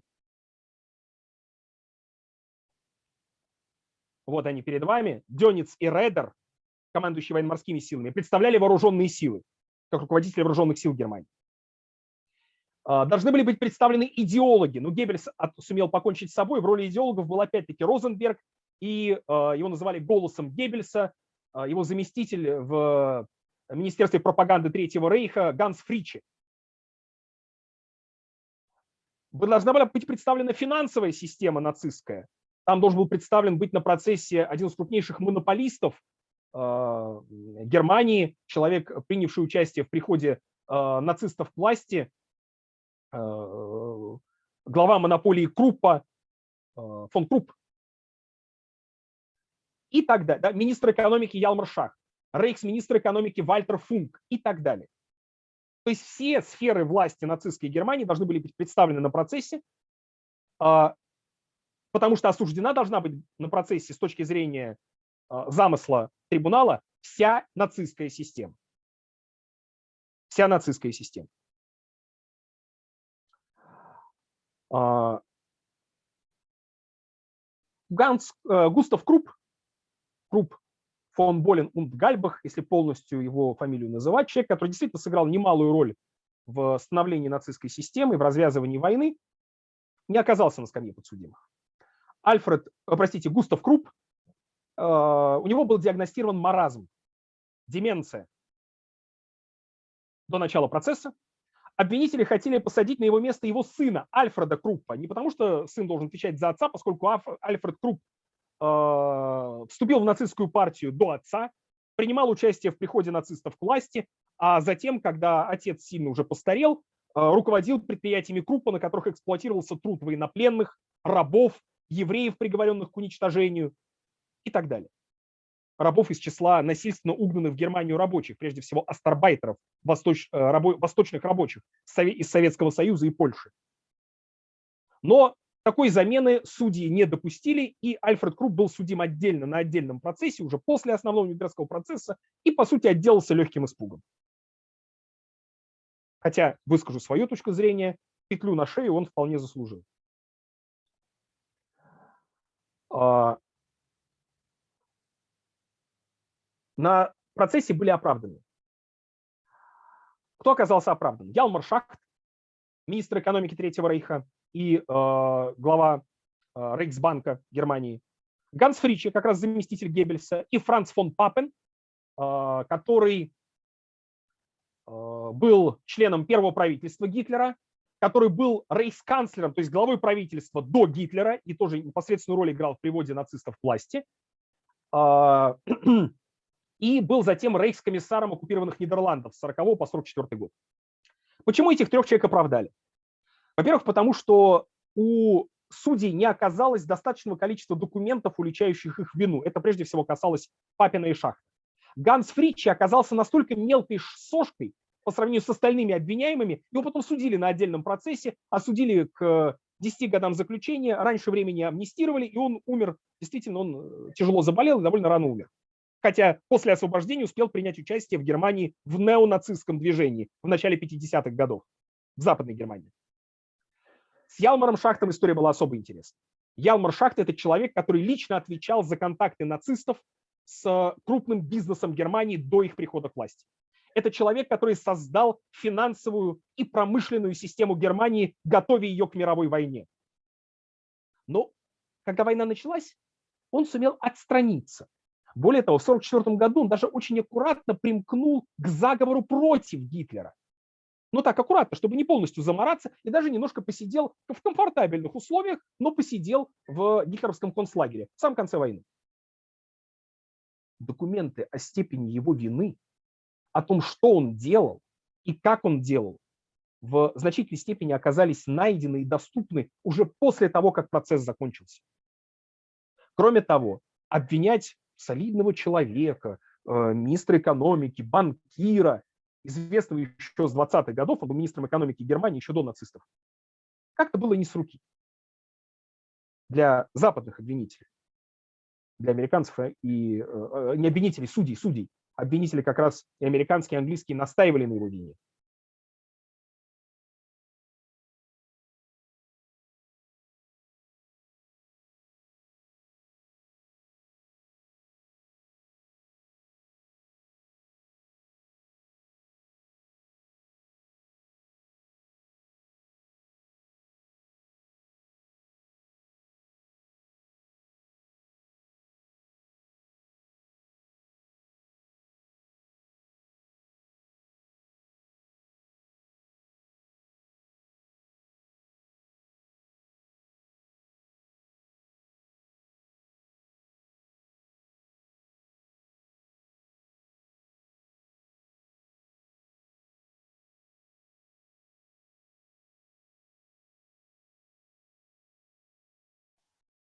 Опять прошу прощения, э,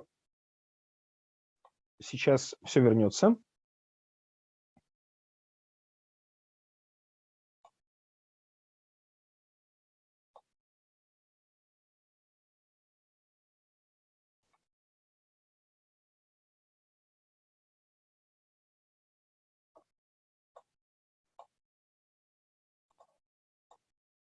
Так, надеюсь, что сейчас видно, слышно. Спасибо. А, итак, а, Мартин Борман был судим заочно и приговорен заочно к смертной казни. Дело в том, что считалось, что он скрылся, что он сумел сбежать. Куда-то там, возможно, в Южную Америку, куда сбежали многие бывшие нацисты. Но на самом деле Мартин Борман погиб во время попытки прорваться из Берлина, погиб от советского снаряда. Тело его было найдено по свидетельским показаниям только в 60-е годы, а окончательно подтверждена его личность была после генетической экспертизы в конце 90-х годов 20 -го века. Во время самого процесса э, в этом отнюдь не было уверенности. И еще один обвиняемый, глава Трудового фронта, ответственный за эксплуатацию рабской рабочей силы из числа военнопленных, из числа старбайтеров, принудительных рабочих, которых угоняли с восточных территорий, оккупированных нацистами, Роберт Лей успел покончить с собой до начала процесса, повесился в камере. В общей сложности, в общей сложности обвиняемых должно было быть 24. Но с учетом одного в маразме, да, одного заочно судимого и одного повесившегося, на самом процессе было 20, был 21 человек. 21 человек. Основных обвиняемых я уже назвал. Кто их судил? Четверо судей Международного военного трибунала. Перед вами на экране внизу это очень интересная фотография, потому что это одна из немногих фотографий, где советский судья Иона Никитченко э, был в гражданском. Он обычно на процессе э, принимал участие, в, находился в военной форме, как именно военный юрист. Председателем суда был избран английский судья лорд Лоуренс. Маленький такой эпизод комичный американский судья Фрэнсис Бидл ехал на процесс, надеясь, что его изберут э, в качестве председателя суда. Но избрали Лоуренса. Э, избрали почему? Потому что Англия дольше всех воевала с Германией с 1939 года по 1945. И как э, страна, которая дольше всех несла на себе нагрузку э, войны с нацистской Германией, ей была вот эта честь оказана, председательство на суде. Так вот, Бидлу дали легендарный молоток. Молоток, который якобы когда-то принадлежал чуть ли не самому Линкольну. Он, когда Джеффри Лоуренс был избран в качестве судьи, главного судьи, председателя трибунала, этот молоток подарил ему. Буквально в один из первых дней процесса этот молоток пропал. Кто-то из журналистов подозревает, что американских журналистов упер этот молоток как реликвию. С тех пор вроде бы не всплыл. А, значит, э, я уже упомянул Фрэнсиса Бидла как судья, судьи от э, США и Анри Донадье де Вабр, иногда в советской литературе его называют де Фабром, хотя правильно произносится де Вабр, э, был судьей от Франции. У каждого судьи был помощник, но право голоса было только у главного судьи от каждой страны в соответствии с уставом Международного военного трибунала. А, кто был обвинителями? Сейчас вы послушаете, э, надеюсь, что будет слышно, фрагмент выступления советского обвинителя, главного обвинителя от СССР Романа Руденко. Послушайте немножко.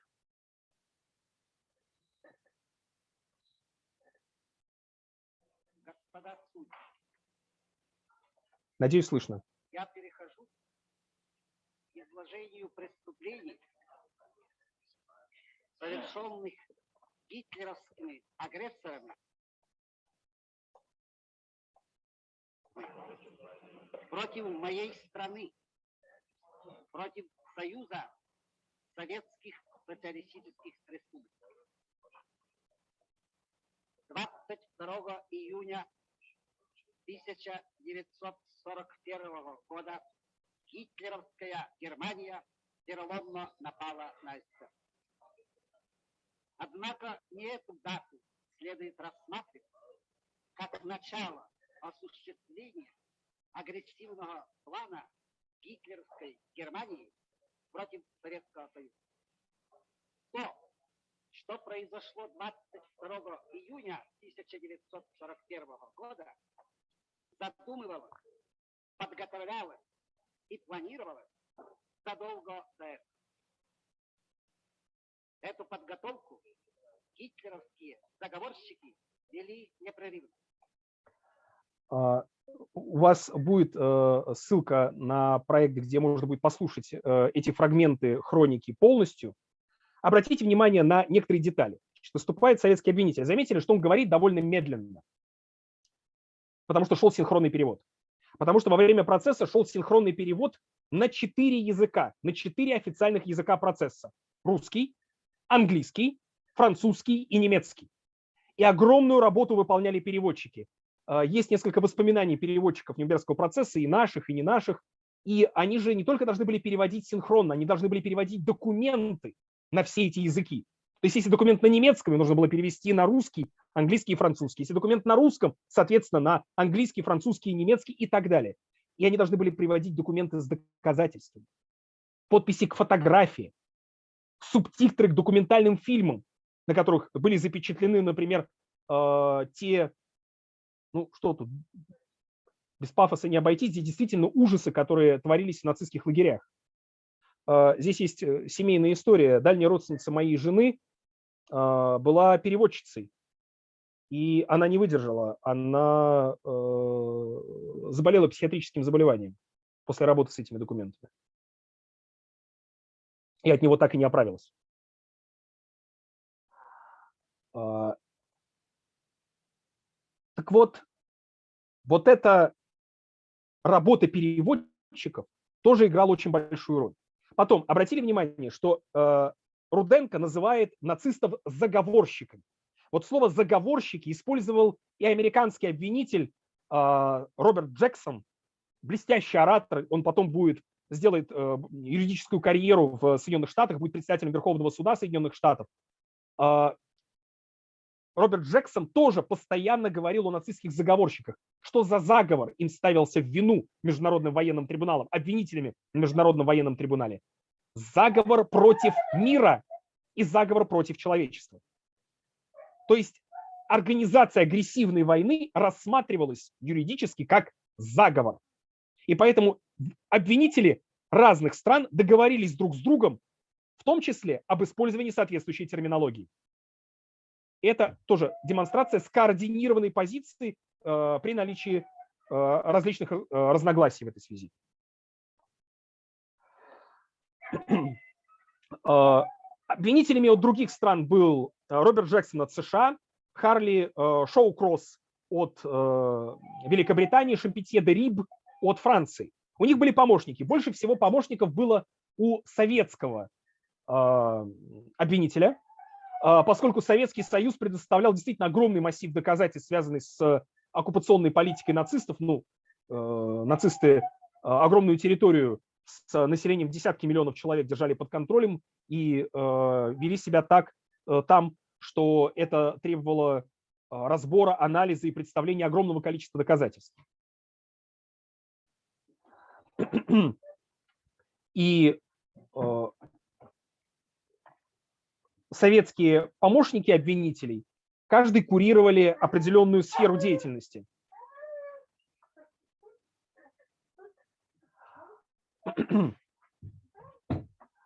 Определенный, определенный набор э, доказательств. Причем важно понимать, что каждый обвинитель, э, он не только за свою страну выступал.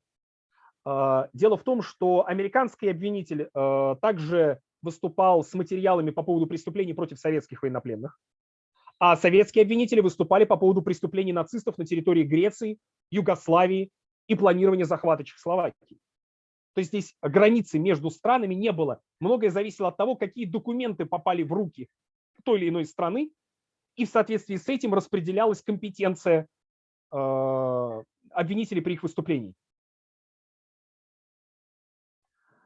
Еще раз подчеркну, при наличии споров, э, при наличии дискуссий все равно единство позиций было высказано.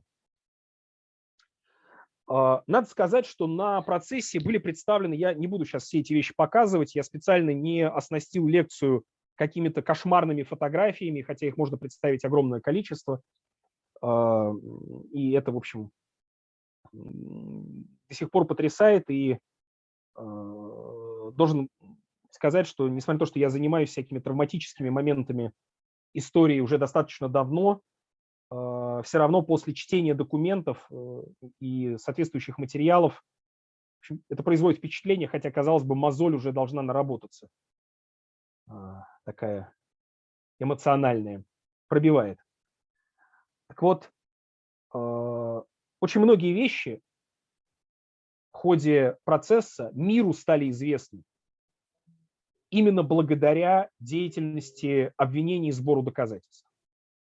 Собственно, трагедия лагерей смерти нацистских. Перед вами лагерь смерти Майданок. А, трагедия Освенцима или Аушвица, Биркенау, если точнее называть. И многие другие тоже впервые были озвучены на процессе, включая показания. Многие вещи с тех пор были уточнены и продолжают уточняться. Кстати, буквально вот только что, пару месяцев назад, вышел очень интересный сборник воспоминаний, документов и научных текстов, посвященных Треблинке, ну, правильнее, Треблинке, еще одному лагерю смерти, лагерю уничтожения, освобожденному советскими войсками на территории Польши. Лагеря смерти э, существовали только на территории Польши. Часто лагерями смерти называют Дахау и Бухенвальд, которые были на территории самой Германии, не были лагерями смерти, и главной задачей не было тотальное уничтожение, э, прежде всего, евреев и цыган, которые туда привозились именно для скорейшего умершления. Но это отдельная вещь, Э, на которой я сейчас здесь не буду останавливаться. Так вот, э, огромное значение процесса заключалось именно в том, что эти вещи были преданы гласности с огромным количеством доказательной базы, которая продолжала нарабатываться и потом, но основную роль здесь сыграл именно процесс. И вот это значение, я бы сказал, просветительское Нюрнбергского процесса ни в коем случае нельзя забывать. 30 августа 1946 года подсудимые выступили э, с, последним, э, с последним словом. Э, а 1 октября 1946 года они выслушали приговор. Каков был приговор? каков был приговор. К смертной казни через повешение были приговорены 12 человек. Геринг, Гесс, о, простите, Геринг, Гесс как раз нет, Геринг, Кейтель, Кальтернбрунер, э, шеф э, гестапо, Заукель, ответственный как раз вместе с Леем, успевшим покончить с собой за эксплуатацию рабской рабочей силы, Альфред Йодель, Иохим фон Риббентроп, Артур Зейс Инкварт, это австрийский нацист, тоже один из руководителей СС и гестапо, Альфред Розенберг, Ганс Франк, генерал-губернатор Польши, в том числе ответственный за организацию на территории Польши лагерей смерти, а, Фрик, министр внутренних дел нацистской Германии, Юлиус Штрейхер, один из главных проповедников антисемитизма, редактор журнала Der Stürmer, патологический тип совершенно. Кстати, самым низким IQ. Американцы любили мерить IQ, и они померили IQ у всех обвиняемых. Самый высокий был у Шахта и у Геринга с числа обвиняемых, а самый низкий у Штрейхера. Штрейхера даже другие эсэсовцы презирали и считали его совершенно патологическим типом. Ну, это был педофил, садист. Но, тем не менее, наци... Э, Гитлер его держал в качестве так сказать, пропаганды, пропагандиста антисемитизма и ненависти для малообразованной публики. А, и Мартин Борман был приговорен к смерти заочно. Семеро подсудимых были приговорены к тюрьме. Гесс, Редер и Функ пожизненно. А, Шпеер, министр вооружений Третьего Рейха, и Бальдур фон Ширах, глава Гитлер-Югенда, молодежной организации нацистов, к 20 годам заключения. Константин фон Нейрат, в прошлом министр иностранных дел нацистской Германии, до Риббентропа и э, руководитель оккупированной Богемии и Моравии, то есть Чехии, к 15 годам, адмирал Дёниц к 10 годам. Геринг успел отравиться за пару часов до приговора, ему, судя по всему, жена притащила яд. Остальные были повешены в Нюрнбергской тюрьме в ночь на 16 октября 1946 года. Тела были сожжены, пепел развеян в неизвестном месте. А вот Шахт, Папен и Фричи, три человека, были оправданы. Но это еще не все. Важно сказать, что на процессе обвинялись также еще и организации, преступные организации. Какие? Руководство НСДАП, нацистской партии, гестапо, политическая полиция, СД, партийная контрразведка, СС и штурмовые отряды, а также Верховное командование Вермахта, Генеральный штаб и Кабинет министров Третьего Рейха, как преступные организации. И важно, что три последние, то есть Верховное командование Вермахта, Генеральный штаб и Кабинет министров не были признаны преступными организациями большинством голосов судей. Опять-таки при особом мнении советского судьи. Почему они не были признаны преступными организациями? Потому что признавать руководство военных, не конкретных, Кейтеля, Йодля, там, конкретных генералов даже, а все руководство военной машины Третьего Рейха виновными как организацию и весь кабинет министров как организацию американцам и англичанам было не с руки, потому что сами эти страны тоже планировали агрессивные войны, обладали колониями. Ну, Англия формально обладала колониями, США формально колонии не имела, но фактически осуществляла колониальную политику на Тихом океане и э, в Латинской Америке. И э, политическое руководство этих стран видело здесь возможную угрозу для своей политики. Здесь важно понимать, холодная война наступала. Вообще, э, сами подсудимые, особенно Геринг, и их адвокаты очень стремились затянуть процесс, надеясь, что Советский Союз и США и Великобритания вот-вот передерутся, вот-вот развернется холодная война, которая может стать горячей войной, и тогда они смогут уйти от наказания. И тогда не понадобится, э, понадобится э, простите, э, англичанам и американцам э, для борьбы с Советским Союзом. Более того, в своих последних выступлениях они прямо на это намекали. И знаете, что самое интересное? Меня это потрясло, когда я впервые это прочитал, прочитал их последние слова перед вынесением приговора. Они почти все говорили, что у них чистая совесть. Я должен подчеркнуть, никто из обвиняемых нацистов не раскаялся. Никто целиком не взял на себя ответственность за то, что они делали отчасти кое-что вроде бы признал Шпеер, министр вооружения Третьего Рейха, но и то он больше демонстративно и в своем последнем слове больше рассуждал на абстрактную философскую тему о роли современных технологий в жизни человека и государства, а не про свои преступления говорил.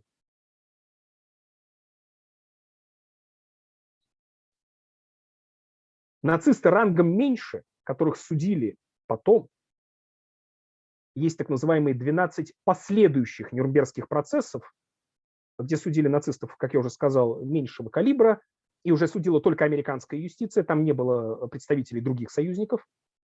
В 47-48 году, годах проходили эти процессы, и там, в общем, э, приговорили к смерти ряд нацистов, хотя повесили немногих. Большинство э, отделалось сроками заключения, а в начале 50-х годов, самое позднее в середине, в 55-м году всех выпустили. Потому что уже разгорелась холодная война, и гнев американской юстиции остыл. А раздражать западных немцев, и бывших генералов вермахта, которые могли понадобиться для борьбы с Советским Союзом, им не хотелось.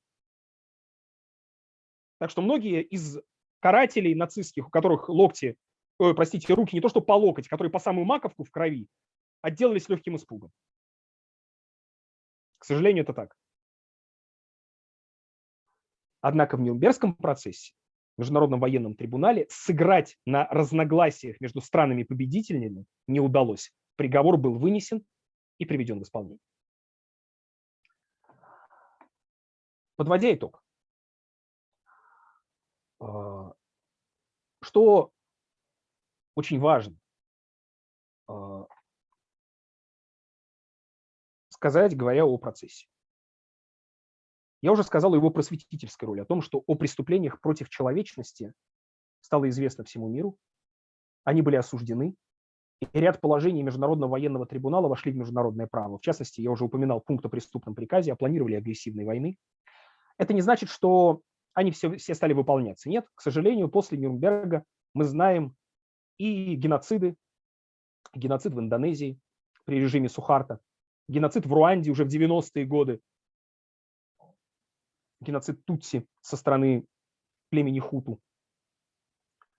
Мы знаем про агрессивные войны и количество этих конфликтов, она, оно, к сожалению, последние два десятилетия не сокращается, скорее увеличивается. Однако все-таки Нюрнбергский трибунал, с моей точки зрения, сократил количество этих конфликтов. А, точнее, сократил количество жертв, которые могли бы быть убиты, если бы те, кто эти конфликты развязывал, те, кто эти карательные акции проводил, все-таки не держал в голове, что можно за это понести ответственность. Все-таки сдерживающий фактор сыграл свою роль. И то, что этот сдерживающий фактор играл, например, роль э, в выводе войск э, американцев из Вьетнама. Конечно, роль сыграло международное антивоенное движение, действия вьетнамцев и поддержка Вьетнама со стороны Советского Союза, но тот факт, что действия американских военных во Вьетнаме стали ассоциировать с действиями нацистов, используя как раз приговор Нюрнбергского трибунала, сыграла очень большую роль в этот момент. И это не единственный тому пример. Все-таки благодаря Нюрнбергу, Нюрнбергскому трибуналу, его приговору, мир впоследствии оказался менее кровавым, чем мог бы быть. История, конечно, не знает сослагательного наклонения, но причинную следственную связь здесь я усматриваю. Я уже говорил о влиянии э, Нюрнбергского трибунала на международное право. Оно действительно было очень велико. Это и пункты о преступном приказе, это и э, пункты о планировании агрессивной войны, это то, что руководители государства могут сесть на скамью подсудимых за совершенные ими преступления. Это тоже сыграло свою роль в последующей истории. И то, что само слово нацизм и слово фашизм стали меркой абсолютного зла, которые часто злоупотребляют. Я здесь маленькую оговорку сделаю. Мне очень не нравится, когда словом фашизм и нацизм размахивают, и просто то, что людям не нравится, они сразу называют фашизмом, нацизмом там, и так далее. Это лишение этих понятий исторической конкретики ни к чему хорошему не ведет. Но все-таки то, что вот это мерило зла было зафиксировано, это тоже сыграло гуманизирующую роль в последующей истории. А, правда, следует сказать, что эта роль последние годы теряется, и это лишний раз доказывает, что помнить об этом необходимо, знать это необходимо, а, и основывать это знание не на а, журналистских публикациях, да простят меня журналисты, не на учебниках, а на документах, которые, к счастью, все больше и больше становятся нам доступны. Еще раз хочу подчеркнуть, вот перед вами проиллюстрировать, перед тем, как завершить нашу лекцию, начать отвечать на ваши вопросы, два человека на верхней фотографии, которые были подсудимыми на одном из последующих нюрнбергских процессов, которые я уже упоминал, по делу Einsatz-групп, групп спецакций. Это четыре группы, сформированные войсками СС, которые шли за наступающими войсками вермахта и занимались массовым уничтожением мирного населения на советской территории. Группы А, Б, С и Д которые только до конца 1941 года уничтожили около миллиона человек, при том, что совокупно в этих группах было менее трех тысяч человек.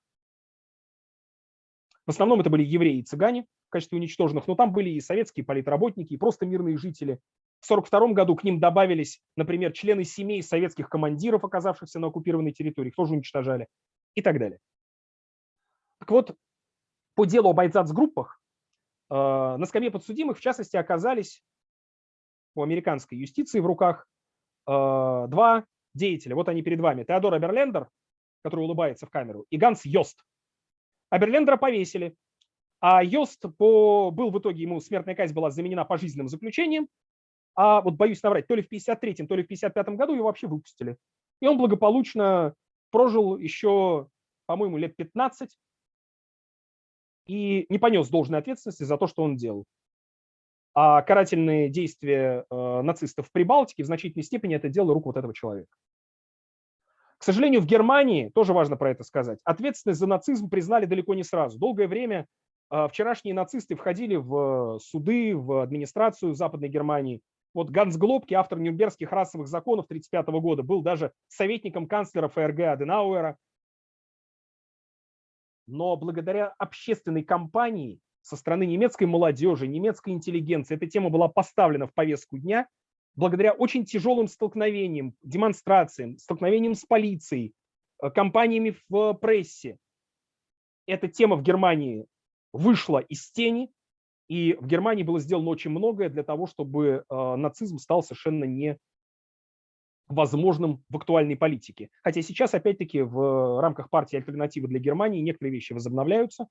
И вообще в целом правый поворот в современной Европе, как восточной, так и западной, имеет место быть. И это тоже серьезная проблема, для выработки решения которой нам тоже нужна память о Второй мировой войне и знание подготовки, хода и итогов Нюрнбергского трибунала, а также других процессов над нацистскими преступниками. На этом я основную часть лекции заканчиваю. Спасибо большое за внимание и готов ответить на все ваши вопросы. Сейчас я открою чат, отмотаю назад и э, начну отвечать. Если вдруг что-то пропущу, пожалуйста, напомните. Э, вот, э, Светлана Алексеевна, видимо, да, э, по поводу э, просит привести доказательства, что было много карательных отрядов из русских. Ну, например, это Рона, русская освободительная национальная армия, во главе которой стоял бригаденфюрер Бронислав Каминский, который действовал на территории Брянской области, и которая затем использовалась, в частности, для подавления, ну, во-первых, против партизан, а затем соответствующее подразделение во главе с бригаденфюрером СС Каминским была использована для подавления Варшавского восстания в 1944 году, при том, что самого Каминского в итоге сами нацисты расстреляли за мародерство и жестокость ну, это может показаться анекдотом, да, расстрелян эсэсовцами за жестокость, но это факт. Феерический персонаж, это Бронислав Каминский. А, ну, его, конечно, стреляли еще для того, чтобы свалить ответственность за э, э, массовое уничтожение мирного населения во время подавления Варшавского восстания, но, тем не менее, факт остается фактом. А, подобных карательных подразделений было немало и среди полицаев просто обычных. А, кого интересует эта тема, я очень рекомендую, сейчас, секундочку, я прям вытащу эту книжку. А, отличная книжка двух историков коллаборационизма Дмитрия Жукова и Ивана Ковтуна, которая называется «Пособники». Пособники, сборник материалов, это сборник статей под их редакцией, посвященные истории коллаборационизма. Также они написали замечательную книжку, это уже отдельная их книга, не сборник, а книга под названием «Бургомистр и палач», где в центре внимания как раз судьба Бронислава Каминского и знаменитой Тоньки пулеметчицы, женщины, которая расстреливала э, военнопленных, партизан и мирное население, как раз э, в... начала на свою карьеру в Брянских лесах. Это не популярная книжка, но она нормально читается. Это очень серьезное исследование и на советских, и на немецких источниках написанное. Вот очень ее рекомендую, кого, кого интересует эта тема, связанная с русским коллаборационизмом. Так, Евгений Геннадьевич спрашивает, «А, считаете ли вы, что на сегодняшний день политика правовая оценка итогов Международного военного трибунала дана в РФ, и если да, то в каких нормативно-правовых источниках она сформулирована? А, Евгений Геннадьевич, спасибо за вопрос.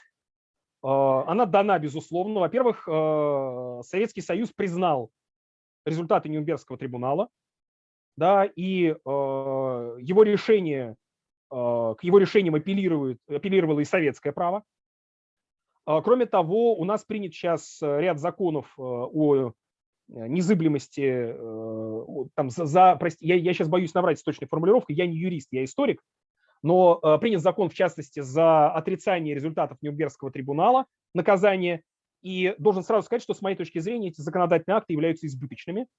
Я вообще категорически против того, чтобы исторические дискуссии регулировались уголовным правом. Я считаю, что пропаганда нацизма, именно пропаганда нацизма и вообще национальной нетерпимости по отношению к любому народу должна наказываться юридически. Но вот когда мы говорим об исторических вопросах, если речь не идет о прямой пропаганде, уголовное наказание избыточно. И в этом смысле я даже публично выступал против а, принятия соответствующих нормативных актов в современном российском праве. А, если уважаемый Евгений Геннадьевич хочет э, в записи какие-то еще моменты уточнить, то э, даже в рамках Российского военно-исторического общества мои контакты можно найти. Меня это общество периодически приглашает на некоторые мероприятия. Екатерина спрашивает, зачем СССР нужно было. Я так понимаю, зачем нужно было пытаться фальсифицировать Катынское дело. Ну, потому что нацисты первыми откопали тела расстрелянных в Катыни. Под Смоленском говорят Катынь. Но общепринятое наименование Катынь, конечно же. Э, так вот, э, и они использовали, когда эти раскопки были произведены, они использовали это в качестве пропаганды против Советского Союза, они устроили публичную кампанию в этой связи. И Э, Советскому Союзу пришлось в этом смысле оправдываться, э, пришлось э, свою версию выдвигать и так далее. Я обещал на эту тему ссылку. Вот я рекомендую статью, опубликованную, кстати, в сборнике, подготовленную при участии Российского военно-исторического общества под редакцией Константина Пухалюка, сборнике, по-моему, называется «Трагедия войны». Вот эту статью исследователя Катыни Сергея Романова ссылку, ссылка в чате.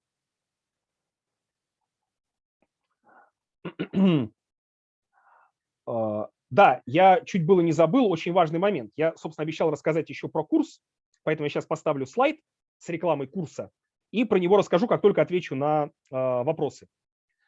А, или давайте все-таки, наверное, сейчас сделаю небольшую паузу и все-таки прорекламирую курс сразу. Значит, курс посвящен истории 20 века в целом. А, в том числе некоторые моменты, которые я затрагивал в рамках этого курса, здесь тоже будут. А, э, на э, э, этот курс, он платный, в отличие от этой лекции. До завтрашней полуночи, до конца 10 февраля на него действует скидка. И курс посвящен истории 20 века в целом. А, Причем там не только будет чисто российская и советская история, там будут экскурсы и в международные отношения в ряде вопросов, например, по вопросам истории э, Второй мировой и э, истории э, Первой мировой войны. Сейчас я, секундочку, его продемонстрирую. Да, эту презентацию вы получите завтра вместе с этим слайдом с промокодом со скидкой. Так что можно будет посмотреть. Да, так вот, так, простите, сейчас я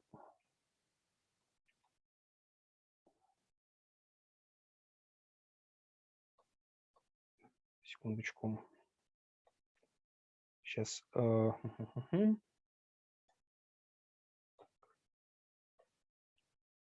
не получается показать, э, показать содержание курса, но если сейчас меня это не получится, я это сделаю устно. Так. Вот сейчас видно, наверное, да, страничка? Подскажите мне, пожалуйста. Так вот, э, соответственно, э, э, темы перед вами на экране. И курс я стараюсь строить на документах, на источниках архивных, не только из архива, где я имею честь работать. И буду стараться разбирать спорные вопросы и показывать вам в рекомендованной литературе на самих лекциях разные точки зрения, начиная от ситуации в России в начале 20 века и кончая распадом Советского Союза и э, истории холодной войны. Э, в чате также я регулярно буду отвечать на вопросы. Параллельно с курсом действует телеграм-чат, в котором, соответственно, на вопросы я э, отвечаю. Значит, если еще какие-то вопросы по поводу курса будут, я э, еще объясню. Э, продолжу отвечать на вопросы по поводу Нюрнберга. Э, так, сейчас, секундочку. Да, про Катынь я, про Катынь я ответил. Э, далее. Почему в англоязычной Википедии многие концлагеря названы трудовыми? На самом деле э, большая часть лагерей немецких выполняла в том числе и трудовые функции. Просто в лагерях, даже в Освенциме, был трудовой лагерь, и был, собственно, даже не лагерь, а место уничтожения, куда привозили людей, сортировали и большую часть сразу же отправляли в газовые камеры, а потом в крематорий. А, а, на самом деле а, трудовые лагеря и концлагеря – это не противоречие. Трудовой лагерь – это значит, что там использовался рабский труд заключенных. Рабский труд с очень высоким уровнем смертности во время Второй мировой войны. Так что противоречия здесь на самом деле прямого нет.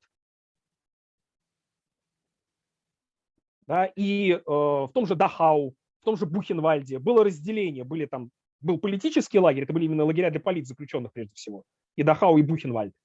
Да, а были, соответственно, э, подразделения трудовые, их было достаточно много. Подведомственной общей, общей лагерной администрации, коменданту этого лагеря. Э, далее. А, Алена спрашивает, те, кто рангом пониже, которых судили позже, признали вину, раскаялись ли? Я бы сказал так, больше всего раскаивались рядовые исполнители. Вот по материалам советских судебных процессов я должен сказать так, что да, действительно, какое-то раскаяние со стороны рядовых исполнителей было, не всех. Чем выше звание, тем меньше раскаяния, я бы сформулировал так.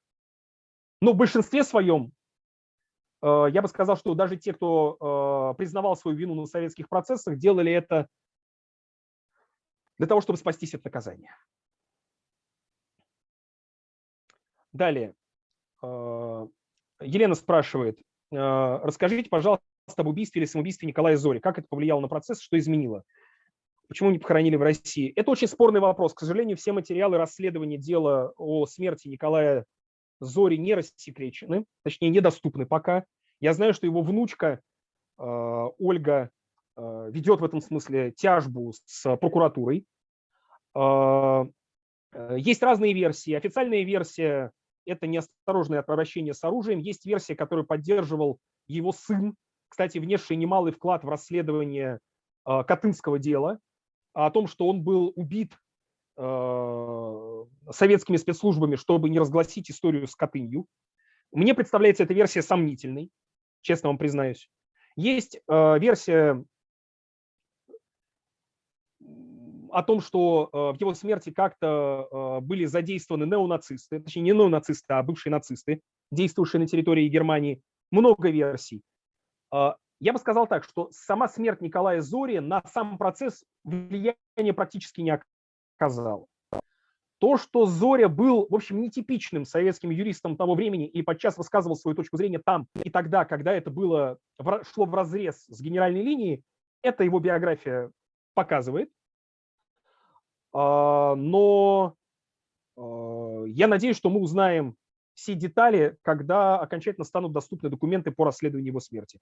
Почему он был похоронен за пределами Советского Союза и как-то так в полутайне, да, и тело его там как-то странно вывозилось. Я могу высказать только гипотезу, что не хотели привлекать внимание и к тому, что советскому руководству казалось маловажным.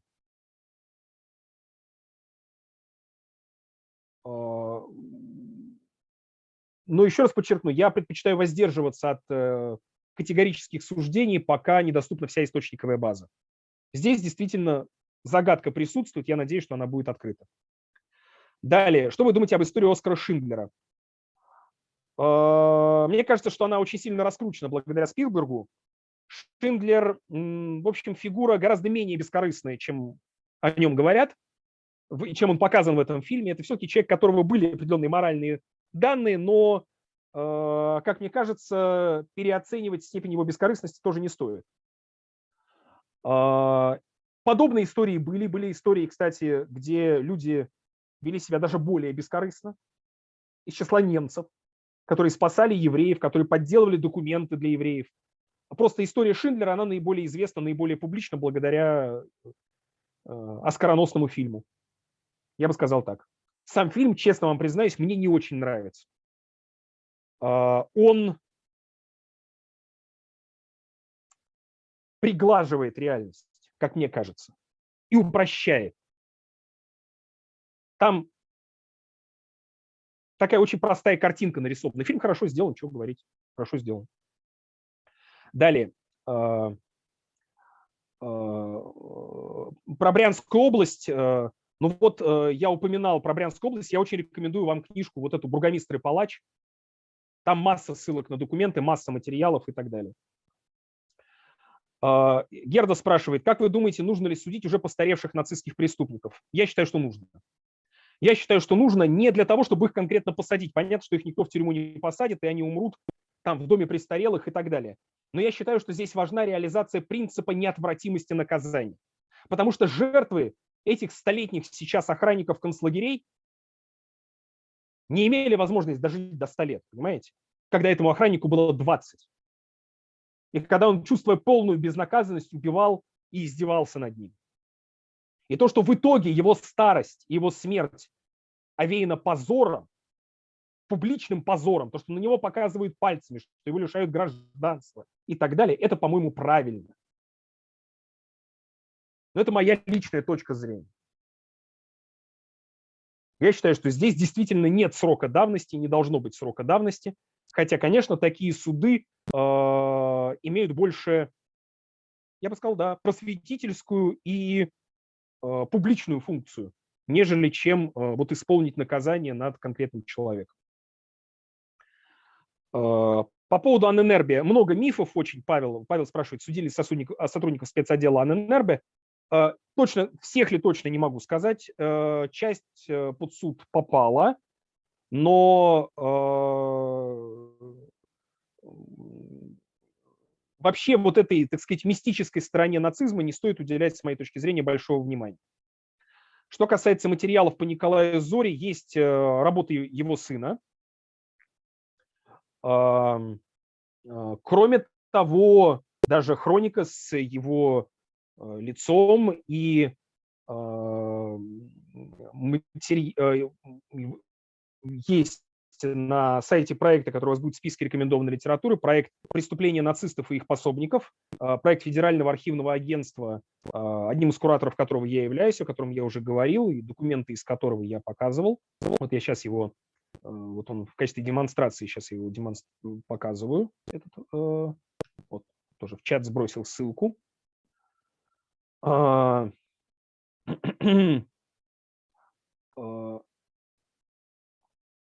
Так, так, сейчас я потерял немножечко.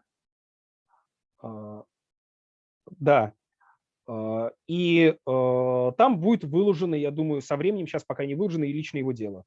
Так, автор Бронислава Каминского и «Тонкие пулеметчицы». «Бургомистр и палач» книжка называется. Авторы Жуков и Ковтун. Жуков и Ковтун. «Бургомистр и палач». Легко найдете. Запись, как я понимаю, по временной ссылке будет. Что вы думаете о Руденко? Это очень важный вопрос. Спасибо, Герда, за этот вопрос. Надо было, наверное, раньше про него сказать. Действительно, это очень серьезная проблема. Дело в том, что сам Руденко был участником массовых репрессий 1937-1938 года. Он был вполне таким